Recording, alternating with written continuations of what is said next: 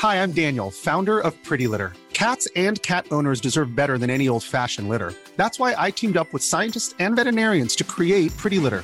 Its innovative crystal formula has superior odor control and weighs up to 80% less than clay litter. Pretty Litter even monitors health by changing colors to help detect early signs of potential illness. It's the world's smartest kitty litter. Go to prettylitter.com and use code ACAST for 20% off your first order and a free cat toy. Terms and conditions apply. See site for details. Muy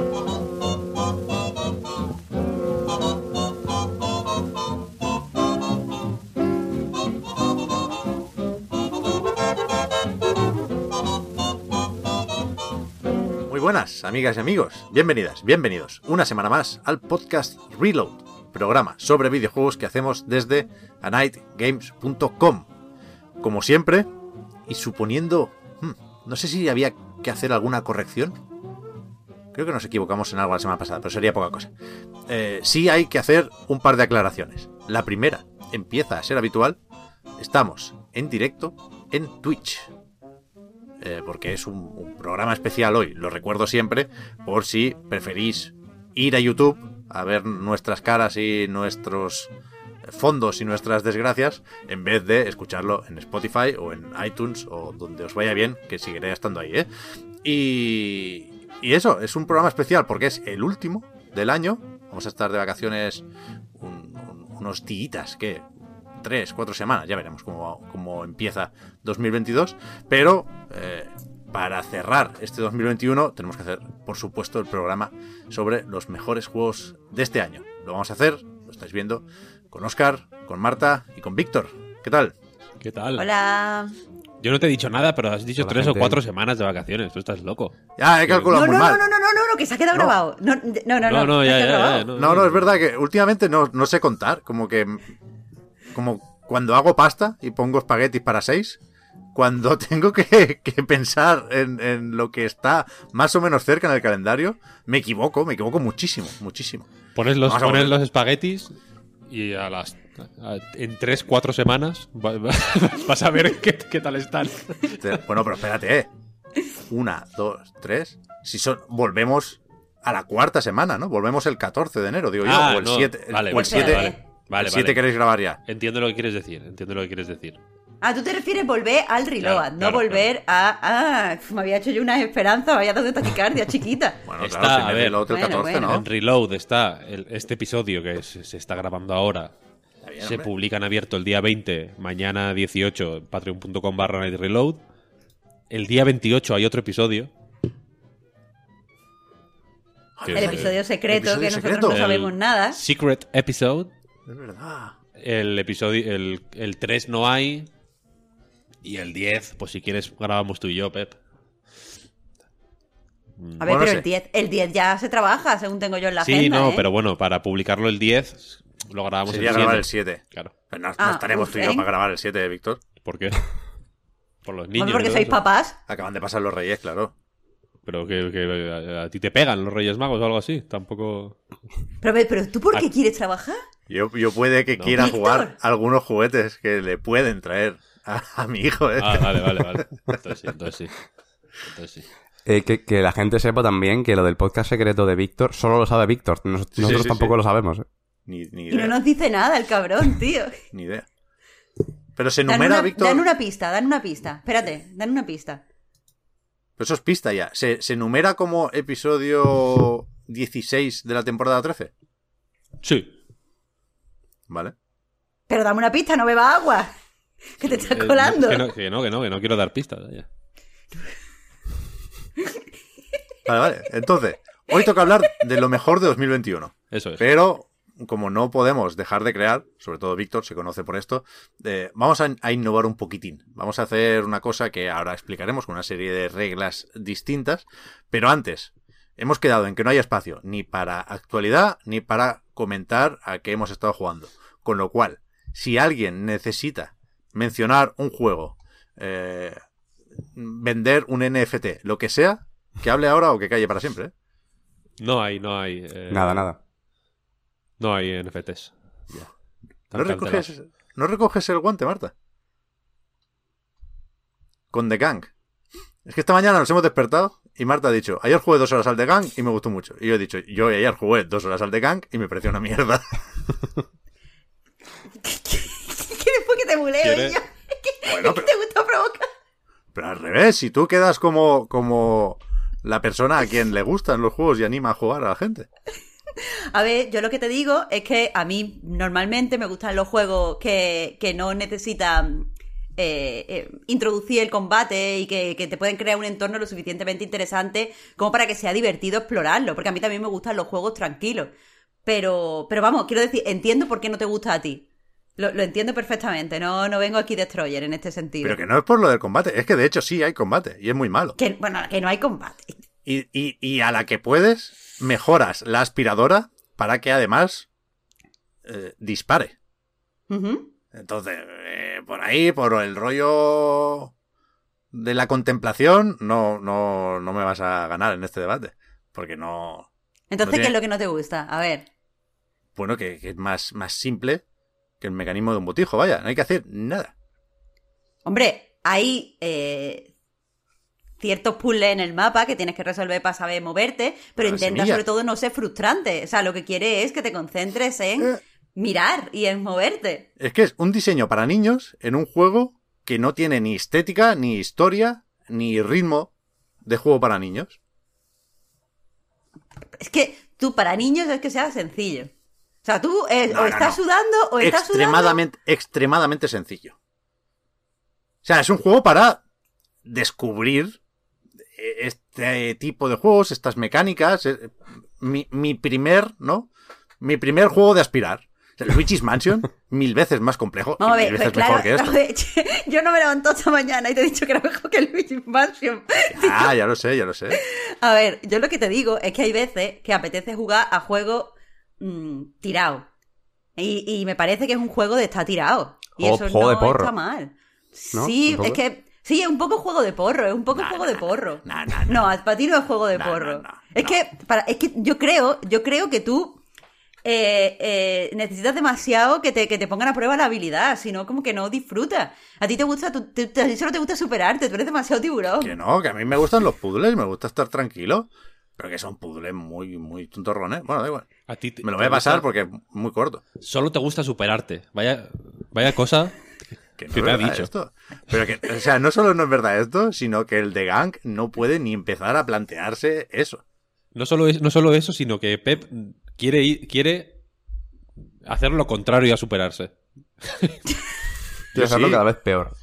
Yo, yo quiero tomármelo cada vez más en, menos en serio, perdón. Yo quiero dejar de encallarme en los retos y, y ser menos completista y coleccionista y relajarme, pero aquí se han pasado con, con la relajación, vaya. No sé, yo es que, eh, ya te digo, hay veces que tengo el cuerpo de cosas para que no me, que no me cuesten. Sobre todo porque acababa de eh, estar jugando al, al Shovel Knight Pocket Dungeon, que personalmente a mí me ha parecido eh, bastante complicado. No sé si al final lo probaste, Víctor, porque solo No me fío de ti para evaluar la, dificultad de los juegos. Pero eso, eh, es un juego que tiene contrarreloj para cada una de las mazmorras. Eh, to- todo el tiempo cambian los enemigos y cambia el patrón de ataque a los enemigos. Puedes jugar con diferentes knights, porque es la gracia de la franquicia, claro. Y entonces tienes que cambiar tú la forma de jugar y aproximarte al juego. Eh, y a mí me ha parecido muy complejo. Y entonces hay veces que después de un juego que te parece difícil y que te frustra, y que estás así un poco como sudado, pues te gusta ponerte con un juego de no sudar. Yo qué sé. Dos horas es poco, es verdad. Vi hoy. Pero es que no dura mucho más, ¿eh? Por lo que he visto. Un poco más, pero no mucho más. Eh, en cualquier caso, tampoco es protagonista de Gang, ¿eh? No, no, no, no creo que estuviera en las quinielas ni que hubiera que esperar a escoger los mejores del año para ver qué tenía que decir aquí Image and Form Games. Pero, que os voy a contar, ¿eh? Como está en el Game Pass, pues le hacemos caso porque es la novedad en el servicio de suscripción de Microsoft del 16 de diciembre, que se metieron muchos más juegos, pero creo que este era el único que se estrenaba aquí y ahora. Puede ser. Eh, Es la casa de papel de, de los videojuegos. El juego, de- Sí. es el juego del calamar. Yo me pasé el Halo Infinite también, Mm, A mí hace un no par me de días. el juego del calamar. Yo, yo no, yo no- no lo he visto, no lo he visto. El Halo, Víctor, tam- tampoco quiero ser aquí el hater, no, no, no se me conoce por eso. Pero el final del Halo, eh, igual sí que cortaron dos tercios, ¿eh? Sí, Como sí, decía, como decía Jason, Se nota, se nota, ¿eh? Que... O sea, ya te dije que se notaba más cuanto más avanzabas, vaya. Por eso, quiero decir que al final tiene sus enfrentamientos y, y su clímax y su crescendo, ¿eh? No me parece un problema el tramo final del juego, pero sí que cómo se desarrolla la historia, cuánto se desarrolla la historia y lo eh, el- la diferencia entre cómo está el jefe maestro al principio del juego y cómo está al final es, es- es pequeña. Quiero decir, pasan Muy pocas pequeña, cosas. sí, sí. Es un juego bastante intrascendente desde ese punto de vista, ¿eh? Yo me lo estoy Me me- rejugando ahora mismo, el Halo. Porque. En fin, por la build que yo tenía cuando lo analicé, no. Era, no era una. Era como una build específica, no era. el- no era el juego con el icono de, de Halo, de, ¿sabes? El, el normal, ¿no? Y no había logros. Entonces di- he pensado, pues me voy a sacar unos logritos, ¿no? Tampoco los, los, los desbloqueables para el multijugador tampoco se, se podían usar en el multijugador y demás, ¿no? Era como una cosa separada, solo para probar la... Solo para jugar la campaña, vaya. Y digo, bueno, pues me lo voy a poner otra vez. Y estoy jugando en heroico. Ahora sí, yo mismo. me he pasado en heroico. Y es, eh, me parece la hostia. Es muy guay, si el combate es la hostia, el juego se salva, por supuesto, por eso, ¿eh? Pues, O sea, combate de Halo de toda la vida más gancho, igual a juegazo. Pero en, en la parte de la historia me sorprende cómo de poco altas están las apuestas. Sí, sí, sí. Yo no llegué a jugar más de una orilla o así, al final, o sea que no puedo hablar mucho con el tema aquí de, de los gotis en los brackets, pero eh, ¿no os parece que se usa demasiado el gancho? O sea, solo por tenerlo empiezas a depender demasiado de él, porque yo ya me obsesiono con que lo, lo tengo y lo tengo que usar. A mí me gusta. A mí no, Sí, sí, no- digo que sea necesariamente malo. creo que es un- una mecánica y un objeto abusable. Creo que cuanto más lo uses mejor, entonces ¿para qué dejar de usarlo? Sí, o sea, a mí me parece una buena decisión mm, que, se- que sea que, que sea hiper, o sea, claramente demasiado potente. mm, Se puede usar, creo que es la segunda mejora, ¿no? La que te baja el tiempo de uso, un 40% o, Sí, o la tercera. Es la hostia. Vas ahí, pim, pim, pim, gancho, gancho, gancho, gancho. Metiendo puñetazos a la peña. Es, es increíble. Sí, sí. Eh, Per- perdona ¿Algo por más? abusar de, de ti, Víctor. No, iba a pasar ya eso, que, que estás tú encargándote de la realización, pero creo que eh, te corresponde explicar el funcionamiento de lo que queda de podcast. la mecánica. Porque ha- has organizado tú el torneo. Eso es. Vamos a pasar a. a- procedemos con el, el torneo para elegir el mejor juego de 2021. Para realizar este torneo, que depende de esta lista de. No sé cómo se llama esto, estos brackets. De, Tournament brackets, así lo he buscado yo. Em, pedimos en patreon.com barra Reload, que es la plataforma a través de la que eh, financiamos este podcast, nuestra web, en fin, un montón de cosas que hacemos, muchas de ellas públicas, pero muchas de ellas exclusivas para Patreon, así que os recomendamos entrar a patreon.com barra y echar un- una visual, a ver si hay algo que os seduzca. Gracias si decidís apoyarnos. Ahí, como cada año, pedimos eh, pues a la gente que eligiera sus juegos del año, ¿no? Eh, el sistema que seguimos es el mismo que siempre. Eh, se elige juego de bronce, de plata, de oro. Y el de bronce se le asigna un punto, el de plata 2 y el de oro 3. Luego se, se hace un recuento, se suman, se ordenan y con ese con esa votación y las opiniones que la gente deja en los comentarios en patreon.com, eh, pues montamos un artículo en la web con los mejores del año según la comunidad y demás, ¿no?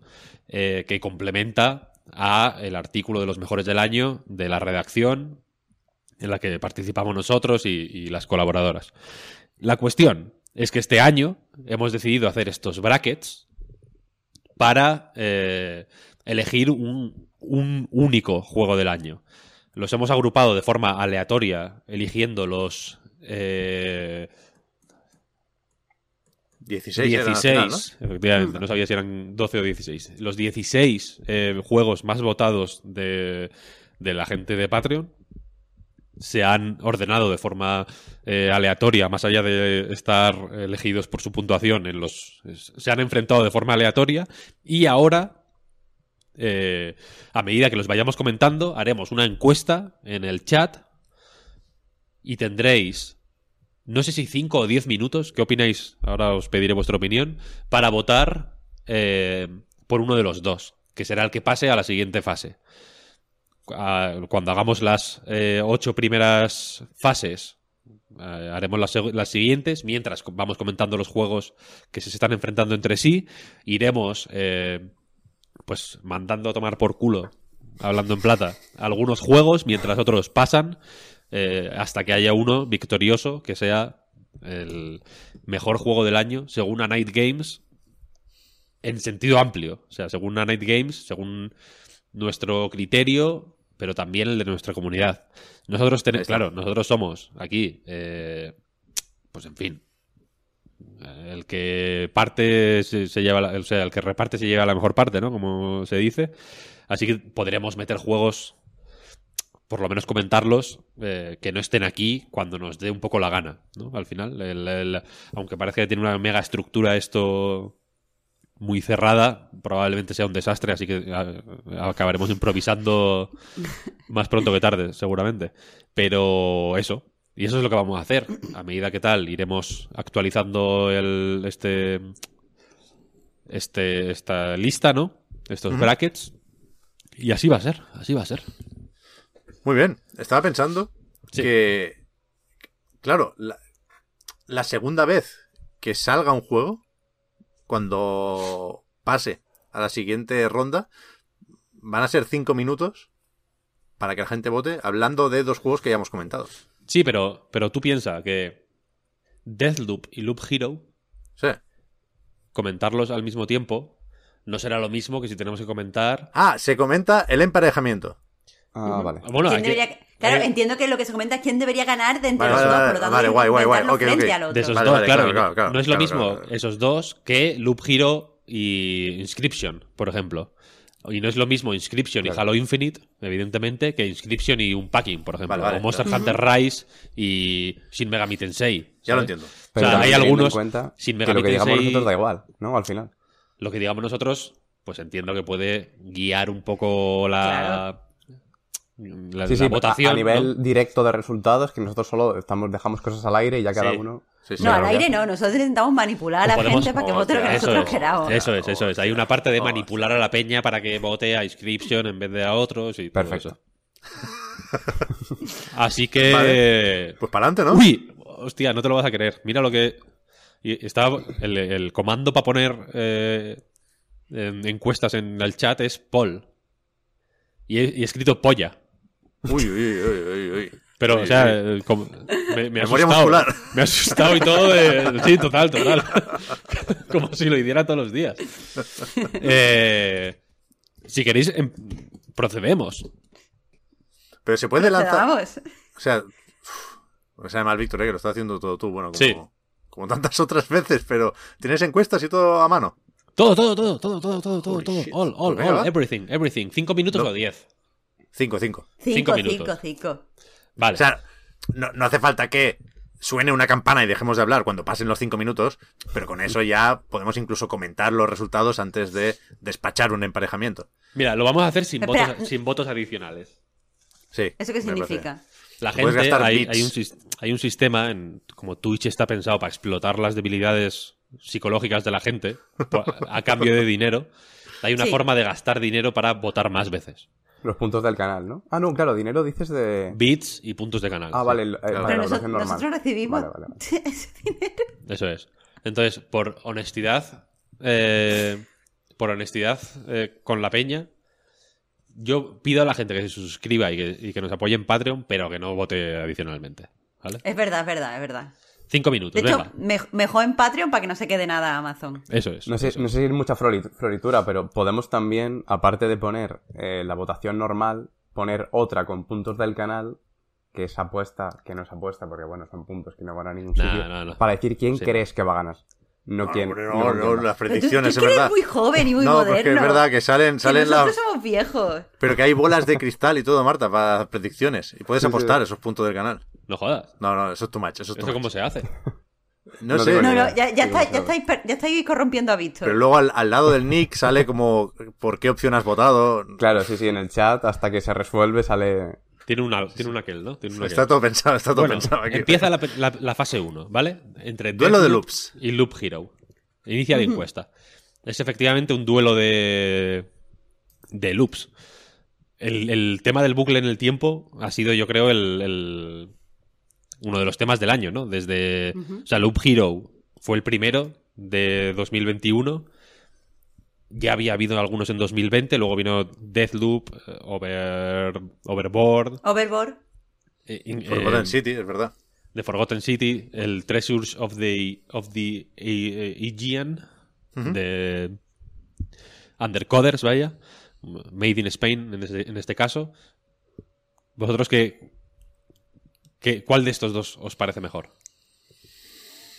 A ver, yo no he jugado a ninguno de los dos, así que hablo sobre el papel. Sobre el papel me atrae más eh, Deadloop, pero porque creo que tiene, eh, más allá del gimmick de, de los bucles en el tiempo, que sinceramente me parece que el, juego de este año que mejor lo hace es Overboard, eh, pero dejando a un lado el, el gimmick de los, de los bucles temporales, me gusta mucho estéticamente Deadloop y creo que un eh, juego que se ve tan bien y que ha tenido tanto detalle en su diseño, está bien que esté en, un en una lista de lo mejor del año, porque ahí hay un cariño y un trabajo que va más allá de la parte jugable.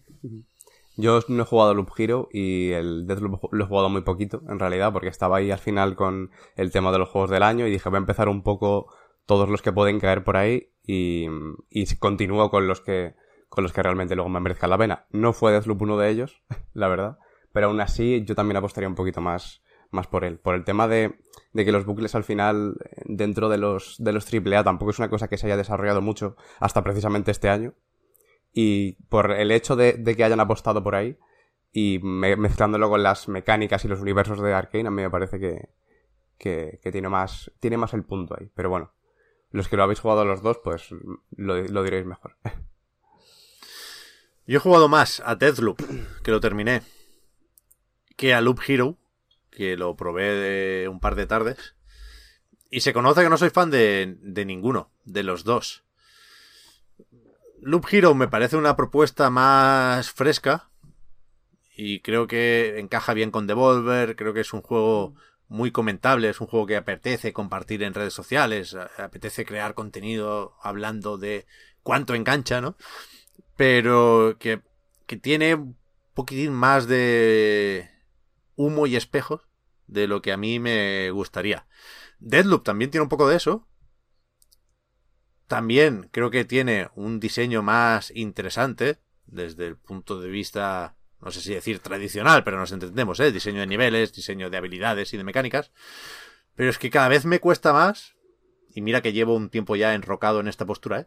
Pero cada vez me cuesta más ver Deathloop como algo que no sea un paso atrás respecto a Dishonored 2. Y mira que me gusta la estética, me gusta la ambientación, eh, aplaudo todos los premios que se están llevando eh, tanto Cole como Juliana. Perdonad que no me sé los nombres de las voces reales. Creo que toda esa parte es fenomenal y creo que mm, le da un empujón brutal al juego durante sus primeras horas. Pero después se desinfla y se desinfla y se desinfla y crees que habrá más y no hay más. Y te acuerdas de la mansión mecánica de Dishonored 2 y dices, uy, es que igual estaba mejor ese, ¿eh? Entonces, en este duelo, no sabría qué votar. Quizá Deadloop por ser más mi tipo. Loop Hero se conoce que no es el tipo de nadie, ¿no? De- en este caso, o sea, eh, yo voy a decir, yo voy a decir Loop Hero, ¿eh? Pero me, o sea, me resulta curioso ver Loop Hero aquí porque eh, yo pensé que la gente se había olvidado de él. Porque es un juego muy... A mí me había pasado. Es un juego muy... Es que me gustaría que lo hubierais probado porque es un juego que te pilla muy bestia al principio. Muy, muy, muy, muy bestia. Lo tiene todo para pillarte eh, a saco. Pero de, de, meterte y de... eh, Este sí que es de los de... Venga, mm, una más y lo dejo. Y pam, pam, pam, pam, pam. Yo hubo... Al principio, cuando empecé a jugarlo, lo tenía... Igual, igual jugaba 8 horas al día, o 10. O sea, fue- de, verdad que fue una cosa, porque aparte eh, me lo mandaron en las vacaciones de Navidad. Que porque salió como a principios de enero, ¿no? El código me lo mandaron en, yo qué sé, el 15 de diciembre o el 20 de De hecho, escribiste un avance para la web, no Sí, el, eso es. el análisis como tal. Eso es, eso es. Lo mismo se anunció, de hecho, en los. O, o la fecha de lanzamiento en el pre-show de los Game Awards del año pasado, una cosa así, ¿no? Algo así, Se efectivamente. empezó a calentar a finales de, de 2019, sí. Ayuda Y- para que la gente se acuerde que ha salido en Switch ahora mismo, ¿no? 2020, Hace- perdón. Sí, por eso, por eso, eso lo quería comentar. Pero es un juego que, que todo lo que tiene eh, al principio de, de, de fascinante y de. y de. Y, de, intrigante y de posibilidades, ¿no? Porque parece que todo puede pasar. Es un juego alucinante. Es,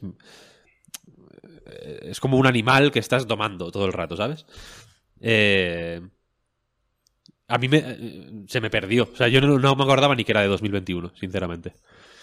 Es verdad que están recordando en el chat que muchos de los eh, avances y análisis que salieron en su momento ya lo ponían como GOTI 2021 porque es verdad que es un juego súper impactante al principio, ¿sabes? Eso es una, es una cosa que, que te que te agarra de las solapas y es como, venga, mm, de aquí no sales. Pero quizá por 2021 en sí, que es un, ha sido un año raro, vaya, a mí se me había olvidado por completo. Y de hecho, he tenido que volver a él para, para no. para preferirlo a Deathloop. Si, en, Ya. en- en esta votación, ¿no? Eh, y eso no sé si es bueno o malo, pero para mí tiene cierto mérito, vaya. Yo elijo Loop Hero, la verdad. Que es, por cierto, el que ha ganado. Sí. Yo solo digo que el, el juego de bucles de este año que tendría que ganar es el DLC del, del Other Wilds, pero no sé si está. No sé, en la votación estaba por ahí, pero no, no ha llegado al bracket, Hay, ¿no? hay gente que lo ha votado en el Patreon, sí. Es un poco trampa votar bueno, DLC, bueno. ¿no? Es un poco trampa, pero bueno, es expansión, no es exactamente un contenido adicional así dentro, es un mundo como un mundo aparte. Ya. Aparte, Víctor ayer dijo claramente que nosotros hacemos las normas, que podríamos haber votado a el Sí, Disco sí, Elysium, Eso es que- verdad. Si fuera un DLC de Bayonetta, estaría ya. Se habría Ay. colado en, en el emparejamiento final sin querer ya. Voy a. Estoy haciendo esto en directo, así que lo siento si queda muy cutre, pero. Está bien, está bien, está bien. ¿Has visto? Ole, Loop Hero. Me gusta. Pasó. Me gusta. ¡Ole! Joder, ha ganado de bastante además, ¿eh? Sí, sí, sí. Ha ganado, ha ganado de bastante. Sesenta y pico por ciento.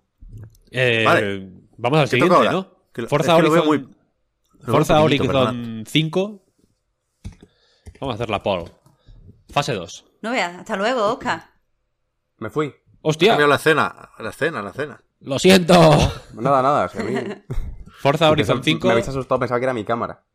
Madre No, mía. no. versus Ratchet en Clank. Hostia. Aquí, batallita de juegos que se ven bien. Arriba. El azar, el azar más fanboy, ¿eh? El azar más fanboy, efectivamente. Empecé a la encuesta. Aquí la, la. Claro, la cuestión aquí está en que son los dos. do- o sea, dos de los grandes exclusivos, entre comillas, ¿no? Del, las comillas son más eh, evidentes en el caso de Forza, claro, pero son como los lucha de exclusivos, de graficotes, de como queráis. Como, ¿Dónde estáis ahí? ¿Dónde os posicionáis? Es que, a ver, mm, yo no tengo Play. Oh, Dios. Entonces, La Marta más eh, no puedo, no puedo evitar pues, votar el único juego que, que conozco, que he probado, que es el, el Forza. De todos modos, eh, también me parece que, aunque el Forza es continuista y tal, que ya lo dijisteis vosotros, bla, bla, bla, bla, también me parece que está lo, lo que tiene que hacer lo hace bien. Que sí, que también lo hace el Ratchet, pero yo qué sé, es que lo voy a votar porque no he probado el Ratchet. Lo siento, no, no tengo aquí una, una- un discurso formado. Eh, Yo- yo, yo- he probado... Bueno, dale, Oscar, dale, di, di, di, perdón, mantenemos este orden. Perdonad, Vale, así no- claro, yo, no- yo contaba con estresamos ello. menos. Vale, Ok. vale. Eh, yo he jugado los dos. Eh, lo veo un poco como que son el emblema de este año, sin contar el Halo, claro, que al final ha llegado un poquito más al final del año, pero de cada, de cada consola. Y aunque sea por lo que aprovecha el Ratchet lo, de, lo que hace Play 5, yo tiraría más por el Ratchet. Porque de todas formas el Forza, y ya lo siento, eh, sé, que me- sé que esto a lo mejor es relativamente eh, polémico, y yo entiendo que el Forza, el, el tema de lo de los gotis tendría que haber entrado en la lista, pero el Forza siendo muy bueno, igual que lo era el anterior, es no es mucho más que lo que era el anterior. Y por eso yo tiro un poco más por el, por el Ratchet. A ver, yo voto Forza, me parece mejor juego. O sea, la- la- el resumen, eh, aquí y ahora, sería ese, ¿no? Ahora me ha dado por decirlo de aquí y ahora, perdona. Eh, aún así, yo creo, voy a conciliar un poquitín, solo un poquitín, y decir que creo que efectivamente, quizás colectivamente nos venimos un poco arriba con el debut de Forza Horizon 5. No sé si porque mucha gente se pilló el acceso anticipado, entonces eh, dirigieron eh, el, el mensaje los fans o qué. Pero aquí yo creo que lo dijimos al analizar, que es la hostia, Forza Horizon 5. No vamos a poner en cuestión ahora el talento de Playground Games. Pero yo, a mí me, yo dije aquí en el podcast, de hecho, me estoy acordando, me sorprende ver tantos dieces en los análisis y me sorprende que se hable menos de eh, el continuismo, ¿no? Y, y- creo que la fórmula no está agotada, ni mucho menos, porque se ha encontrado siempre cómo mantenerla vigente hasta ahora. Las estaciones en Forza Horizon 4, eh, la ambientación, es decir, México en Forza Horizon 5, y entonces, pues para adelante, ¿no? Com- compran como mínimo dos años más de tiempo, ¿no? Pero ahora sí que creo que se está rebajando un poco el discurso y hay gente que sí dice es la hostia el juego, faltaría más, pero o no lo he terminado o ya no juego como los primeros días o sí me parece más o menos similar a Forza Horizon 4. Hay que recordar aquí que esto es un juego intergeneracional. Que, quiero decir, también nos dice algo el hecho de que estemos planteando esto como lucha de graficotes cuando uno es el casi único exclusivo de la nueva generación de Sony y otro es un juego intergeneracional de Xbox, eh, cuidado, que el rendimiento que le saca a Serie X o al PC eh, no, no, no es como para hacerlo de menos.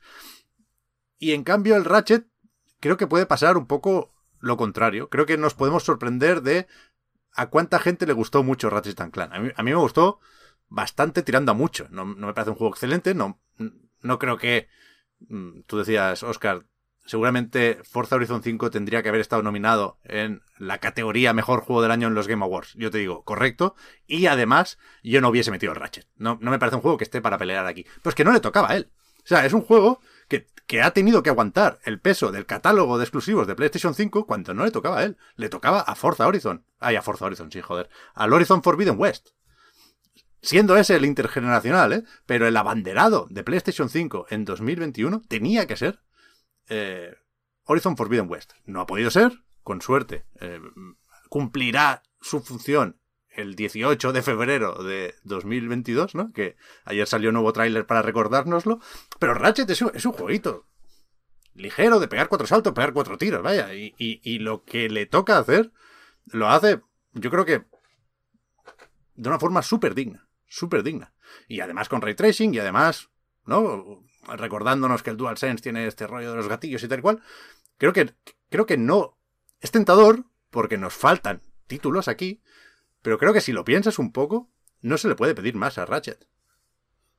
Sin Sí. parecerme, insisto, es un juego excelente. Pero es que no, no le tocaba a él. Quiero decir que Insomniac viene de sacarte el Morales hace dos días. Está con el el Wolverine, está con el Spider-Man 2.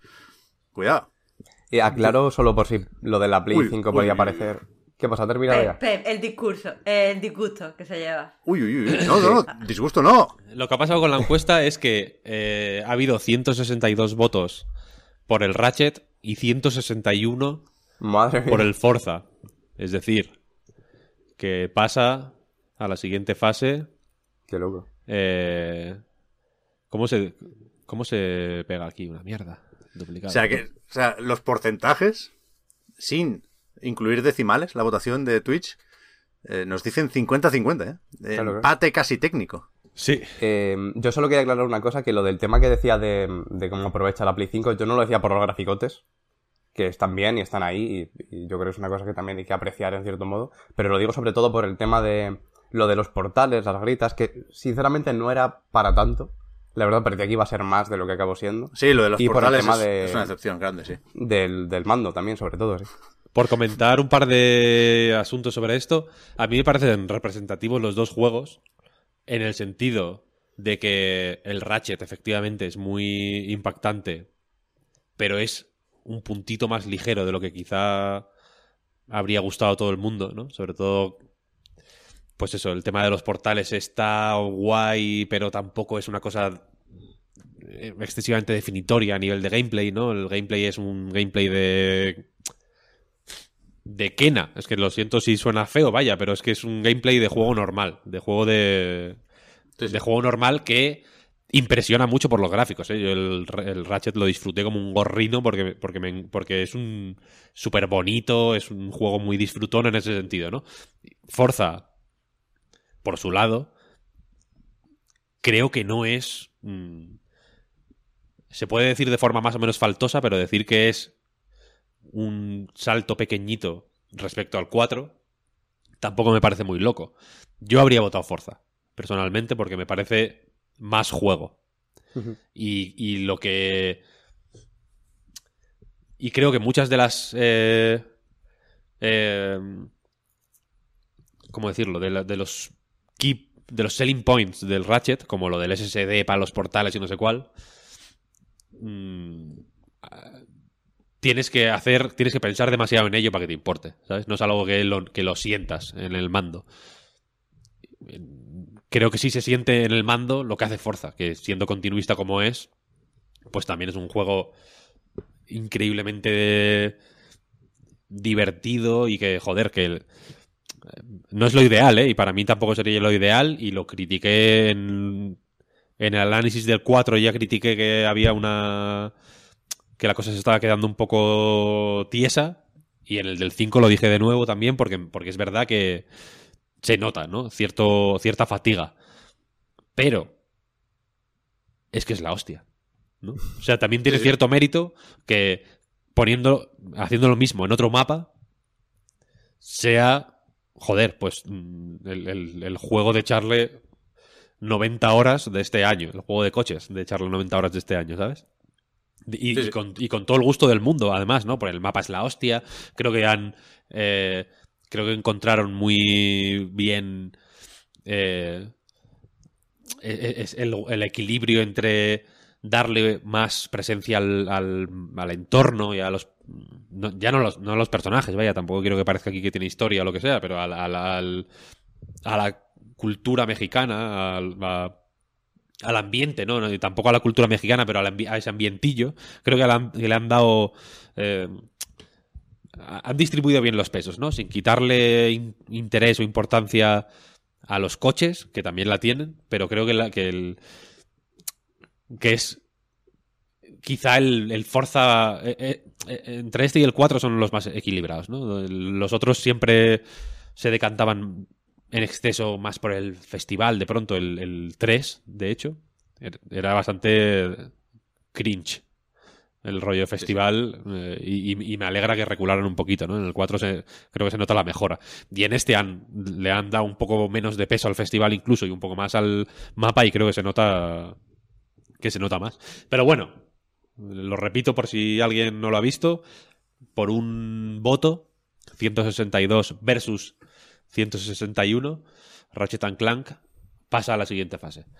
Sí, sí. Eh, A ver, que, perdona, Víctor, quite- quitémosle cierto peso, como siempre o casi siempre, eh, a esto de las votaciones, eh, que al final es una forma más o menos divertida y entretenida de dirigir el, el discurso de, de- de- de este podcast Reload, pero que ni, ni le va a suponer un gran qué al, al bueno de Ratchet eh, pasar esta ronda, ni, ni pierde eh, valor todo lo que ha conseguido Forza Horizon 5. eh, es- esta derrota por un puto voto, que, por cierto, eh, sin decir si hemos votado o no, empece- empecemos a partir de ahora votando en las rondas para que nuestro, ah, Vale. vale, vale, nuestro vale. voto se registre también en no Twitch. Vale, yo no había votado, pensaba que me iba. Pero que, que Era cuidado, mal. evidentemente que nadie se siente ni muy culpable por haber votado a un juego sin haberlo terminado, ni, ni, ni se tire de los pelos porque ha perdido no sé qué. Que, que el chat está bien, ¿eh? O sea, dentro de la sorpresa, eh, comportándose como siempre. Muchas gracias por ello. Pero esto, que... esto es para repasar el año. Es una Claro, forma de repasar sí. el año. Pero, ¿qué iba a decir? Que al final, si, si se trata de buscar consuelo o no, eh, Ratchet habrá vendido lo que haya podido vender porque eh, la escasez de PlayStation 5 también se nota, ¿no? Pero que en Forza, cuidado, ¿eh? Los 10 millones de jugadores no se los quita nadie. Ya ves. el, el- el subidón de popularidad de la franquicia gracias a la combinación Game Pass y Forza Horizon 5, también fuera de Game Pass, porque se está vendiendo más de lo que yo pensaba el juego por separado. Creo que es a tener en cuenta. El año que viene, la, la pelea Forza Motorsport sin número, ¿no? El nuevo, yo- el, el principio sí. principio no tiene número, ¿no? Versus Gran Turismo 7 va a ser guapa, ¿eh? También, Sí, sí. te lo digo. Yo me voy a y poner que nadie piense y que nadie piense que, que el Ratchet es mi juego del año ni nada parecido ni muchísimo menos ¿eh?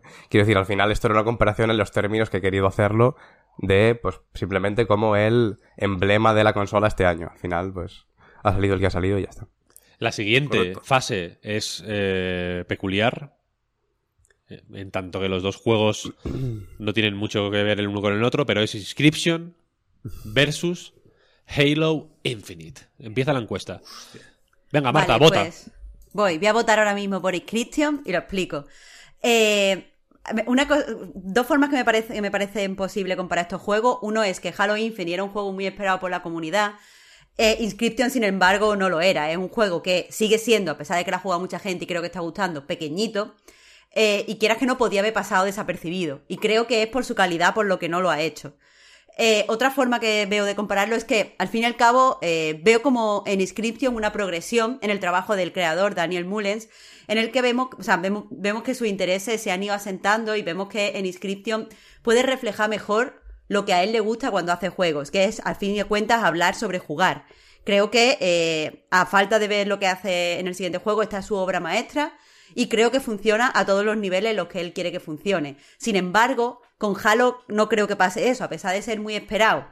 A pesar de tener a un montón de, jugadores pendientes de lo que quería que hacer, de lo que, en lo que quería hacer, me parece un juego relativamente continuista con la saga. No me parece que sea la culminación de todos los Halo que han venido anteriormente. Y quieras que no, por eso eh, voto a Inscription. O sea, que me parece. de- lo podría defender simplemente como juego en sí mismo. Pero ya que tenemos que compararlo, creo que en, en la comparación también sale ganando. Em, yo voto Inscription también. Eh, a ver, el Halo Infinite, precisamente lo que dice Marta y lo que yo creo que ya vino comentando Víctor en el, en el anterior, también creo que el salto que a lo mejor tendría que haber dado, que bueno, que a lo mejor no, no deberíamos hablar en los términos de qué tendría que haber hecho, porque es lo que es y ya está. Pero ya que, ya que ha dado el salto, tal vez se ha quedado un poco corto. No lo sé, en base a, lo que decís, la perspectiva que, que, que transmitís. Yo he jugado, ya os digo, una hora.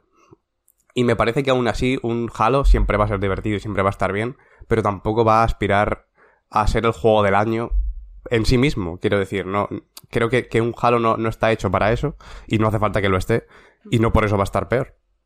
Inscription, sin estar tampoco, no creo que, que Daniel Bullis estaba pensando, madre mía, voy a hacer esto y me van a dar el GOTI. O sí, no lo sé. Pero lo que dice Marta de que, de que va a sobrejugar, a mí me parece que lo hace de una forma muy fina, me parece que, que entiende súper bien al jugador, me parece que, que sabe muy bien lo que está pensando en cada momento y, y lo transmite muy bien a la hora de, de jugar. Y lo hace a través de un juego de cartas que es como una cosa, un género muy concreto que del que yo tampoco soy muy fan de base, pero aquí me parece que está muy bien, la verdad, muy bien hecho. Para cualquiera, además. Yo creo que ha tenido mala suerte Halo Infinite aquí, vaya. Porque... Se ha ido muy pronto. Es que es verdad, es que nos van a, nos van a canear con, con estos dos últimos duelos. Pero Inscription es demasiado bueno. Es una genialidad. No se puede luchar con. O sea, para eso hay que eh, traer a otra genialidad. Y Halo Infinite es muy buen juego, pero no es una genialidad. Inscription, bueno, creo que habrá más ocasiones para hablar de él a lo largo del programa de hoy. Pero me parece un juego irrepetible, un juego que te marca, un juego que te puede llegar a cambiar, si no la vida, para no ponernos dramáticos, sí la forma de ver los juegos. Y es, es uno de esos de ponerle un 10 sin pensártelo mucho. Y el otro, pues. Tiene sus peros, tiene sus peros, ya he comentado algunos antes. Yo, fíjate, más allá de la historia y lo de que me parezcan un poco pesados los hologramas, no, no, no tengo una fórmula para hacer mucho mejor Halo Infinite. Creo que es lo que tenía que ser. Quizá el mundo abierto podría ser un poco más grande y se podría haber jugado un poco más con los elementos que eh, ponen encima de la mesa eh, el diseño de mundo abierto, pero, pero me parece un Halo ilusionante y, y me parece un Halo que no decepciona, ¿no? Si lo planteamos en esos términos. Pero es que es otra cosa.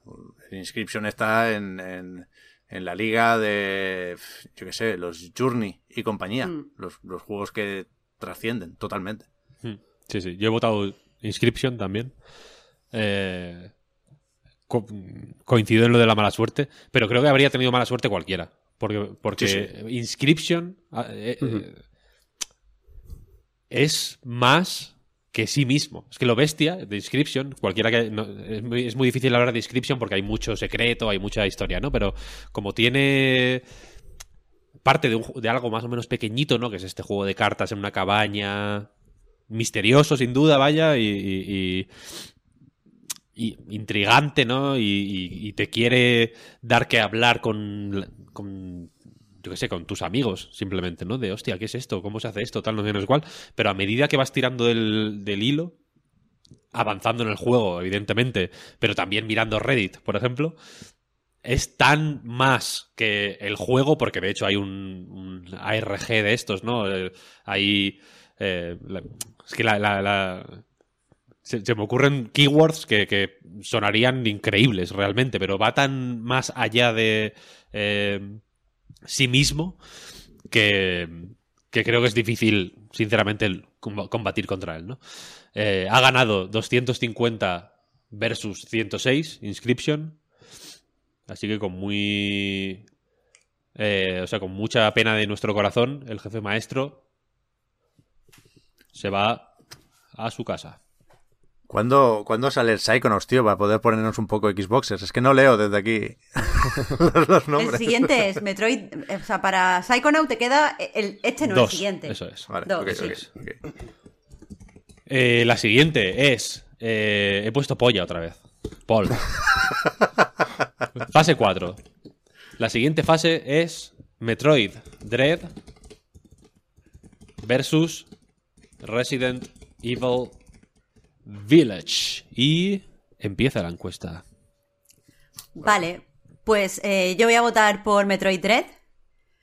Eh, y al compararlo es porque me parece que Resident Evil Village quiere hacer cosas bastante interesantes y como aficionada al terror se lo agradezco, pero en realidad no me parece que lo haga bien.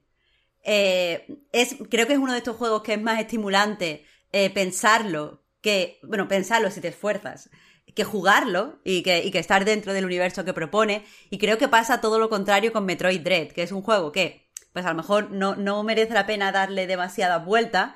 Personalmente, eh, más allá del diseño, cuando miro hacia atrás no encuentro cosas que me motiven a seguir pensando en el juego, pero sin embargo es un juego gustoso. Y de vez en cuando es verdad que apetece un juego gustoso. Creo que está, eh, creo que, que es lo suficientemente sólido como para ganarle a Resident Evil Village, que en mi opinión tiene tanta falta. Eh, yo, de base, bueno, voto a Metroid Dread también. Eh, no entiendo mucho cómo estaba en, en la lista de los, de los juegos del año el Resident Evil Village, ya, ya lo siento, ya lo digo, y me gustó el juego. Pero bueno, precisamente por... A lo mejor esto ya es una cosa personal y, y, y- pero a lo mejor peco de haber buscado una experiencia de terror en Resident Evil, sobre todo porque el 7 lo fue. El 7 daba bastante miedo el cabrón, la verdad.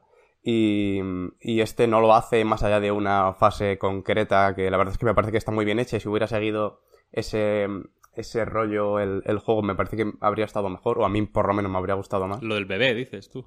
Lo del bebé, lo del bebé. Y, y bueno, me parece que Metroid Dread es, es bastante redondo en todo lo demás. No creo que, que sea eh, un, yo que sé, un juego de culto automático ni de repente el, no sé, un- una... Que, que ha sentado las bases de, de lo que van a ser los, los Metroidvania, siendo precisamente un Metroid, vaya. Pero me parece que es muy sólido y que, y que lo que hace lo hace muy bien. Pues sí, yo estoy igual. O sea, Metroid Dread sin pensarlo ni un momento. Por las dos cosas. Porque el juego de Mercury lo hace muy bien y el juego de Capcom, pues, pues no. O sea, mm, ¿qué es eso? Que de Metroid hablaremos en la siguiente ronda y, a Village no lo vamos a ver más, ¿no? Con lo cual, quizá me, me- me entretengo un poco aquí. Eh, Yo creo que desaprovecha el legado de Resident Evil 7 totalmente. Porque no sé muy bien por qué. No sé qué pretende conseguir Resident Evil 8 eh, con su ambientación y con su final, sobre todo. Creo que al principio es digno, ¿eh? Creo que no es tan impactante como la mansión Spencer, justamente, pero, pero, joder, la demo me gustó, yo venía con ciertas ganas. Y en, todo momento es un juego disfrutón. Pero a mí ni me convence el, el discurso este, Marta, de que es un homenaje a distintos tipos de terror, porque... eh, Es verdad que creo que la intención está ahí, ¿eh? Pero no, no, no me vale especialmente como defensa de Resident Evil Village, porque excepto la casa de muñecas, eh, lo- los demás tipos los representa mal. Y, Estoy de acuerdo.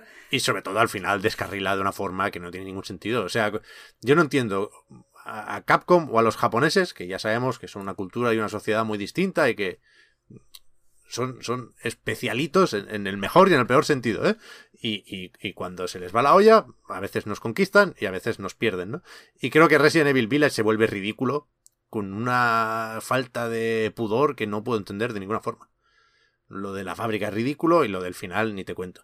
Y no, no entiendo que no le dé vergüenza acabar así el juego. No lo entiendo. Yo he votado a Metroid Dread porque creo que evidentemente es the right thing to do en este caso. Porque es, porque es mejor juego, e- efectivamente, y es, y es un buen juego de una manera más o menos incontestable, ¿no? Se le pueden poner peros, pero la, eh, la base es mm, suficientemente sólida como para que creo que tenga todo, tiene todo a su favor para que te guste. Resident Evil Village, sin embargo, como efectivamente se va a marchar ahora mismo de la de, de nuestras vidas, porque la votación va, hay una diferencia de 200 ahora mismo, eh, a mí me alegró verlo aquí. Fíjate, porque me parece un juego refrescantemente ridículo. A mí me encanta que sea tan ridículo. Eh, el, el- no, no es te que puedo... la palabra es mamarracho, no tanto Es ma- ridículo como mamarracho. No, bueno, me vale ridículo. bien, es que a medida, bien. a medida que Pepe estaba hablando, era como, joder, es que tienes razón. Todo lo que dice tiene razón. Pero yo- la, pero la parte de la fábrica a mí me encanta. Y cuanto más. Y, y- y el, y me encanta. Voy a intentar no hacer spoiler, pero antes de llegar a la parte de la fábrica, que, hay como unos carteles y tal, no sé si lo, lo estoy diciendo Sí. como más bajito, como para que, por si alguien, Sí, por si spoiler.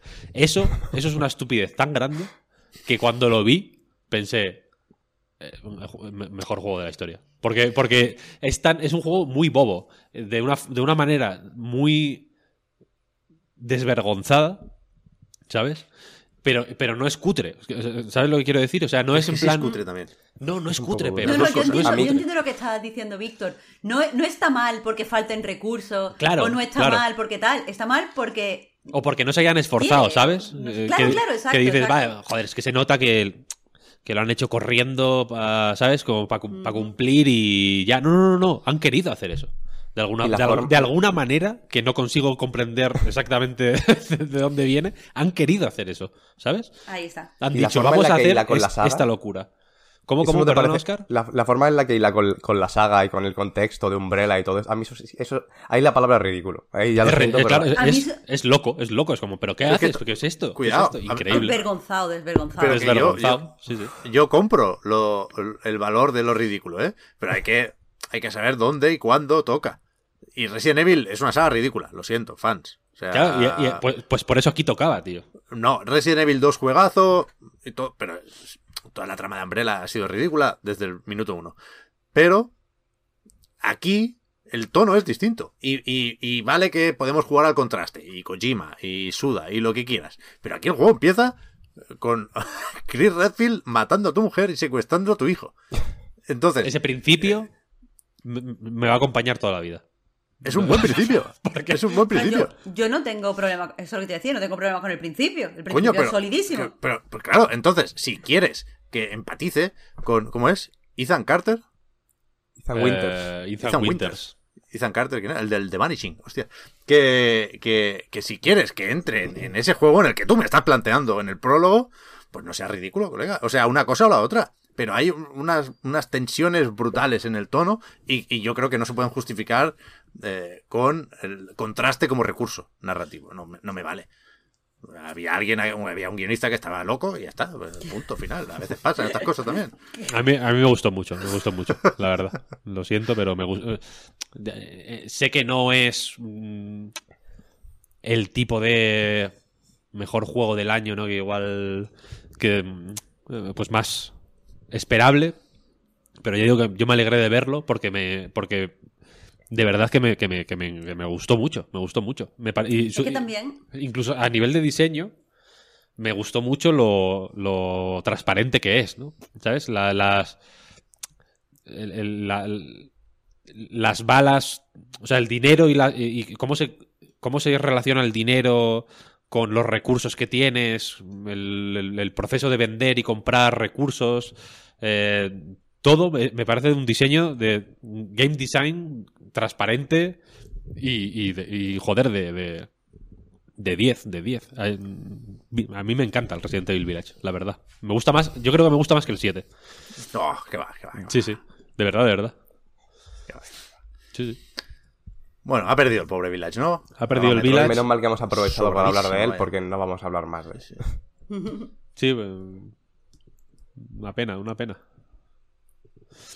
Resident Evil. Uy, lo, lo iba Mira lo que te digo. a meter No. ahí. O sea, no solo por Lady Dimitrescu y la popularidad, yo supongo que más o menos inesperada de ese personaje. No solo por eso, si Capcom. Bueno, inesperada. Eso, no, eso yo más buscado. no sé, ¿eh? Inesperada. Que yo creo que Capcom, si, si tuviera que hacer Resident Evil 8 o Village ahora, lo haría distinto. Habiendo pasado nada. De, de tiempo, quiero decir. No sé, no sé. No sé, es que no sé, es que yo creo. Yo, yo, yo estoy convicto en que el juego es así porque quiere ser así. Que podemos, nos puede no gustar. Pero yo sí creo que estaban en control de lo que estaban haciendo. Mm. Del tono y de todo. O sea, que no es Otra- una torpeza. claro, otra cosa es que no nos guste a nosotros o que no entremos o que no empaticemos eh, con lo que está pasando. Pero yo no creo que sea un error, igual que no creo que sea casualidad lo de Dimitrescu. Y por eso, y por eso, y a mí me gusta por eso. Porque, porque, es, porque es un sabor fuerte. ¿Sabes? Es, vale, es un bote de Valentina. No es, no es una salsa eh, fo- floja, ¿sabes? Para que, pa- que quiera gustar a todo el mundo. Es, una, es un sabor fuerte, con personalidad.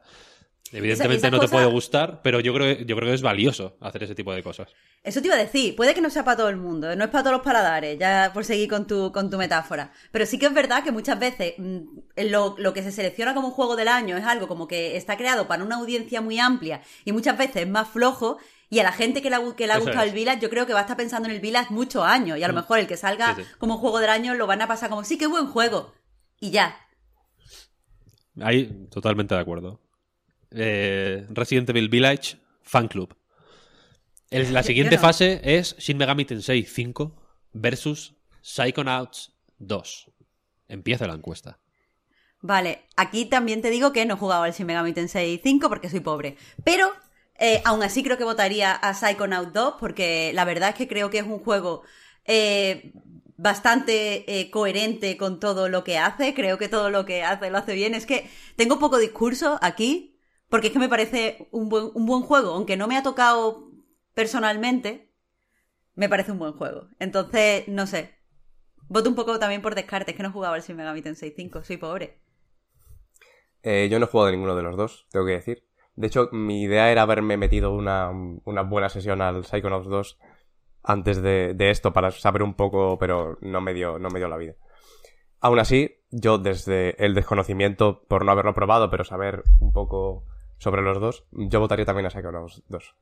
Porque a lo mejor es demasiado, demasiado particular lo que propone Shin Megami Tensei 5, que no es por eso necesariamente malo en realidad, quiero decir, no, no por ser más de nicho es, es peor. Pero entiendo que puede, que puede echar más para atrás a la gente. Y lo que hace Psychonauts 2 me, me da la sensación de que es muy clásico en el mejor de los sentidos. Pensando precisamente Joder, fíjate que, no es que me haya gustado especialmente, pero volviendo al Ratchet, que me daba una sensación de, juego de Play 2 en el mejor de los sentidos por su diseño de niveles. A mí me parece que, me da la sensación de que es relativamente parecido lo que propone y que lo hace también muy bien. Y sobre todo por el tema que, trata, que bueno, que no es, que no es algo que ya no se esté explorando tanto, cada vez está más, mencionado en videojuegos en general, pero por lo visto también lo hace muy bien, así que desde el desconocimiento, insisto, eh, voto por Psychonauts 2. Pep, que es tu momento. ver, Brilla. Yo, yo no he jugado a, a Shin Megami Tensei 5. Lo he visto, he seguido en todas sus presentaciones, he leído opiniones y análisis y he visto video reviews. Y mi razón para votar a Psychonauts 2, sin pensármelo mucho, es que si Shin Megami Tensei 5 fuera mejor que Psychonauts 2, nos habríamos enterado. Quiero decir, nos habríamos enterado a niveles de Persona 5. ¿No? Persona 5 fue un- un- una explosión el, el recibimiento del juego. O sea, 10 es a porrón, Metacritic por las nubes, y Shin Megami Tensei ha sido muy bien recibido, pero no a ese nivel.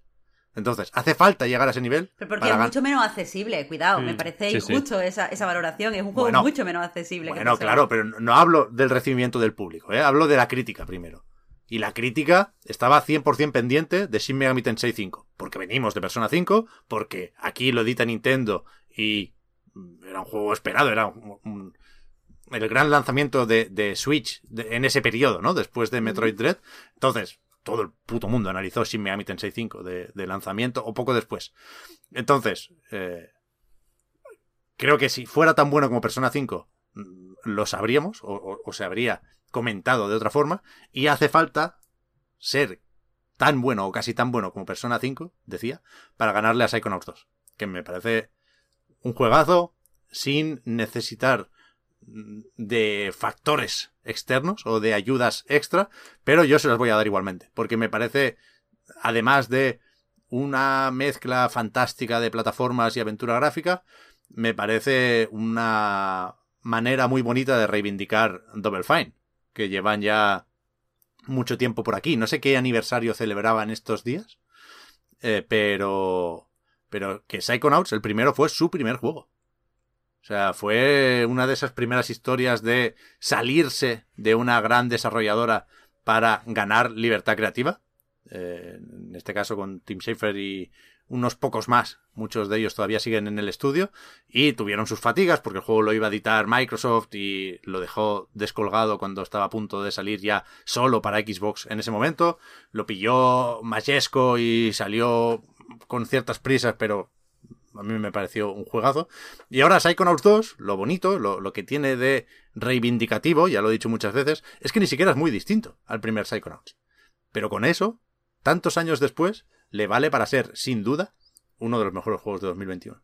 Y sin duda también, eh, no olvidemos nunca eso, el más gracioso de 2021. Yo voy a votar Me parece- Shin Megami Tensei. Me parece cinco. ¡Ole! ¡Ole! Porque es. Y ahí, eh, ya que nos ponemos hot, para. Me voy a poner incendiario, para que el chat se incendie. Si.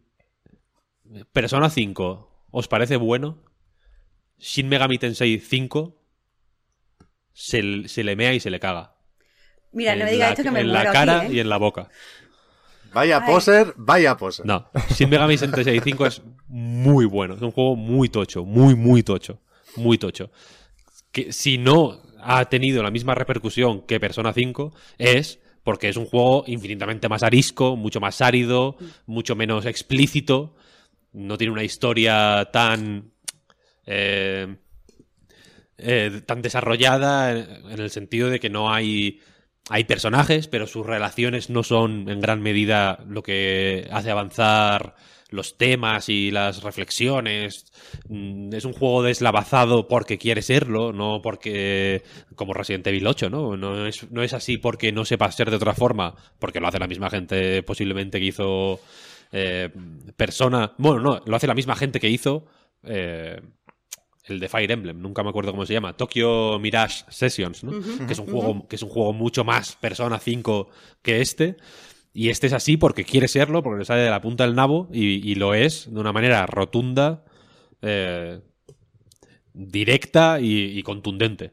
Y es, francamente, de lo mejor del año en, en general. No solo en esta dupla, sino que, que es una, un- joder, una puta pasada.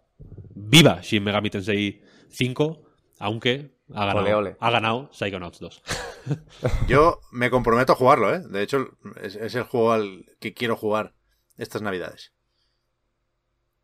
Yo creo que, que si más gente hubiera jugado sin Megami Tensei 5, habríamos votado sin Megami Tensei 5. Lo- o sea, y lo digo habiendo votado Psychonauts 2, pero me da la sensación de que, de que Pero es que, es que, es que eh, eh, en esta eh, competición, en esta comparativa, hay un juego muy, muy, muy, muy, muy accesible, como es Psychonauts 2, que es accesible a nivel de historia, a nivel de arte, a nivel de humor. O sea, todos los elementos del juego son accesibles. Además, un juego relativamente sencillito, con un juego eh, que es todo lo contrario. Es que cuando Víctor dice que es árido, es que no os podéis imaginar A saco. a el lore, el lore de Shin Megami Tensei es mm, absurdamente complejo. Entonces, la gente no puede entrar ahí. Y, y no, no estoy hablando ya de los jugadores, también hablo de la prensa. Si tú nunca has jugado a Shin Megami Tensei y de repente te plantan el Shin Megami Tensei, te puede parecer una plasta asquerosa. Y sin embargo, el Psychonaut es divertido y accesible. Que, oye, eh, divertido y accesible es valioso Es guay, también. es guay. es- está bien. Pero está claro, bien, ambas, sí. ambas cosas están bien, pero quiero decir que son juegos muy, muy diferentes y, y entiendo cómo ha salido la votación. Pero también es accesible Me acabo, de, acaba de calentar, me acaba de calentar. No, Pep, pero si quiero, si quiero un ten de puente, ¿qué está Lo sé, pasando? lo sé, lo sé, lo sé. Pero que, que yo tengo que defender a Tim Schafer a muerte. Os voy a hacer una cosa. Sin haber jugado a Shin Megami Tensei 5 y, lo, y de verdad que lo voy a hacer. En el primer podcast a la vuelta analizo Shin Megami Tensei 5. Pero me juego lo que queráis a que la historia y los temas de Psychonauts 2 son mejores y más maduros y más elaborados. Y la única diferencia es que Shin Megami Tensei 5 es más pesado. Ya está. Eh, Pep, pero lo del Shin Megami Tensei 5 lo vas a hacer antes o después del Disco Elysium. No, Disco Elysium ya, ya- ese tren ya pasó. No, ahora, ahora. Bully, bully, bully. No, ahora el, el problema lo tengo con, con Tales of Arise, que también dije que lo jugaría. Pero me apetece más Shin Megami Tensei que Tales of Arise. Pero basta ya de ser pesados.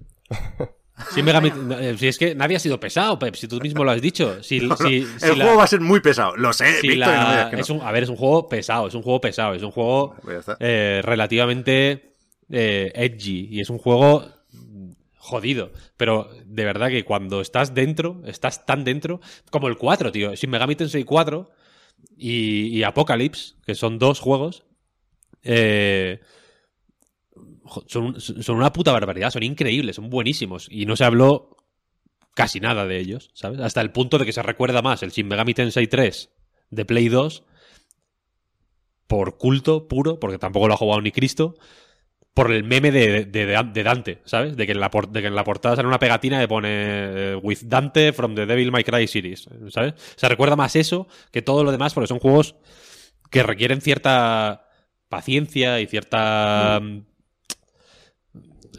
ci- cierta curiosidad. Cierta in- inmersión profunda. Sí, que es, que es, que es, mm, joder, pues, chungo, vaya. Pero a mí me, me, me- me encantan, tío. Yo qué sé. Está bien. Sí, me, Le- me da la Leo, sensación Víctor, que... Perdón. se escucha un Mario por ahí. No sé si es algo del audio de escritorio o tienes el Paper Mario con la Switch por ahí cerca. No, no, lo estoy poniendo yo los sonidos.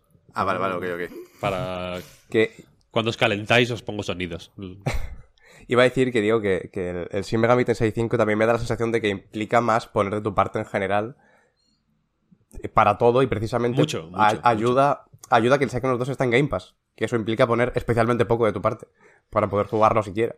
Sí, a ver, evidentemente. Pero que no ha jugado nadie tampoco el Psychonauts, ¿eh? No nos pensemos que tiene los 13 millones de jugadores que tiene Forza Horizon 5. Menos gente, menos gente de la que parece, yo creo. Pero también. aún así, yo lo que quería decir es que eh, efectivamente, eh, es- sea porque está en el Game Pass, sea por lo que sea, eh, Psychonauts 2 es un juego que tú recomiendas con Sí, mucho sí. cariño a la gente y la verdad que si alguien me- te recomienda Shin Megami Tensei 5 es que te odia. Entonces, eso se O que tiene te- en cuenta en todos los sentidos. Quien bien te quiere te hará llorar.